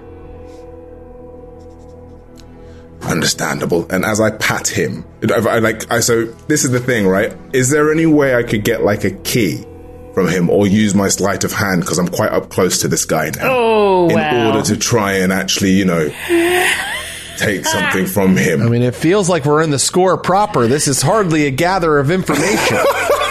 but I tell you something: if you want to try a a, a, a roll to uh, see what you can pickpocket from this guy, it feels like the kind of thing scoundrels do. So I'm going to allow it. Okay. Uh, what what action would you like to use? Finesse, baby. All right, let's see what you get from this guy. Okay, what is the position? Uh, the position is, uh, I'm going to say risky. Uh, and it will have it will have a limited effect, meaning you can't just go. I'm definitely getting a key. Limited means you get exactly whatever he has on him that I give you. okay. All right, we we ready for this? Yep. oh my god. it's a failure. Uh, and so um, A two, a three, and a one. One. these guys uh, catch you in the act, and they're like, "All right, that's it." Uh, and then a fight occurs. Uh, Oh no! And um, Perfect. let's see how it goes. Uh, Wait, we we forgot about resistance last time. I just want to remind. Oh, if- that's right. If you'd like, you can resist the consequence. Which uh, what I'm saying is a lost opportunity here. Like, Oh, okay. um, not only ha- you could resist this, Abu, you would take stress. Your character would take stress, or your character can just deal with the fact that these guys are now uh, trying to fight you. I'm happily ready to fight these people and use my special ability of not to be trifled with. Right. In fact, you're kind of going to have to use that special ability. Could you read that special ability for me? So I can push myself to do one of the following perform a feat of physical force that verges on the superhuman, or engage a small gang of on equal footing in close combat. So that Nice. is what you're doing. That second part, engaging Yeah. a small gang in equal footing in close combat. Unfortunately, pushing yourself means that you must give yourself two more stress, Okay. and that makes are. your character very dangerous to, to go on a score later. Uh, in fact, we might even need to think about retiring your character temporarily. But for now, let's just see how this skirmish goes. You take that two stress, and uh, of course, more brothers pour out of the bank. Uh, you're taking on four guys at once. Uh, I would have said that you could only have limited success in, in in whatever action you use to mess with them right now, but because you've used your special ability, this is going to be a standard effect, whatever you do right now, but it is risky. Uh, and what I'm going to say is um, it's risky because I think that you can take harm right now. You could take level one harm from this. So Okay. um, uh, these guys come pouring out of the bank. They carry, they all carry this exact same type of like little baseball bat truncheon. Uh, and they all just like come at you. All I mean, they know how to fight together like brothers, and they all like take. They all kind of try to start flanking you and come at you uh, simultaneously. What action are you going to use? Skirmish. All right, and uh, would you like any extra dice? Um, what, for more stress?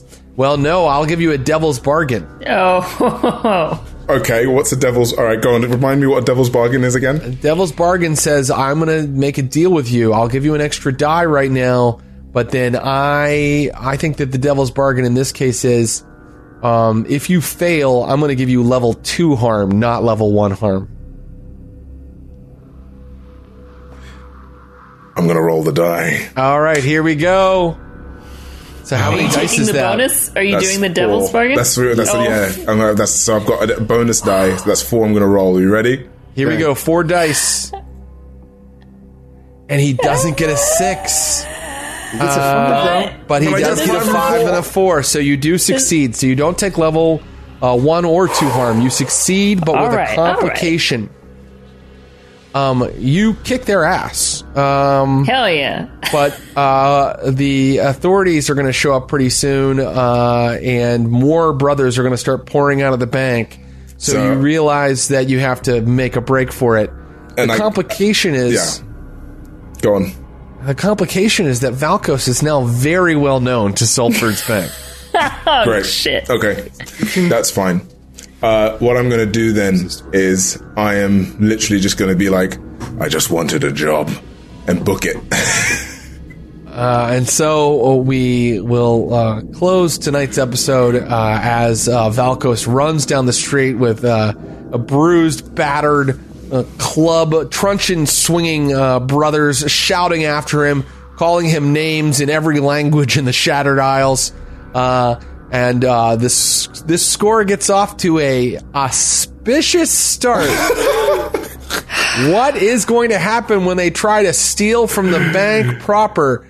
Find out on our next episode. Uh, until then, I want to say thank you to these stellar players who bring so many amazing scenes. Juliet's character is really kind of blowing my mind and like the, the mourning thing and how it connects to Selyak and everything. I loved that scene. So thank you, Josephine McAdam. Thank you, Ross Bryant. Thank you, Abu Salim, for being here uh, tonight. And thank you, listeners. Thank you, viewers, uh, for tuning into the Glass Cannon. We'll have more Haunted City and another big score in our next episode. Good night. Thanks for listening to the Glass Cannon Network. For more podcasts and live streams, visit glasscannonnetwork.com. And for exclusive shows and content you can't find anywhere else, subscribe today at patreon.com slash glasscannon.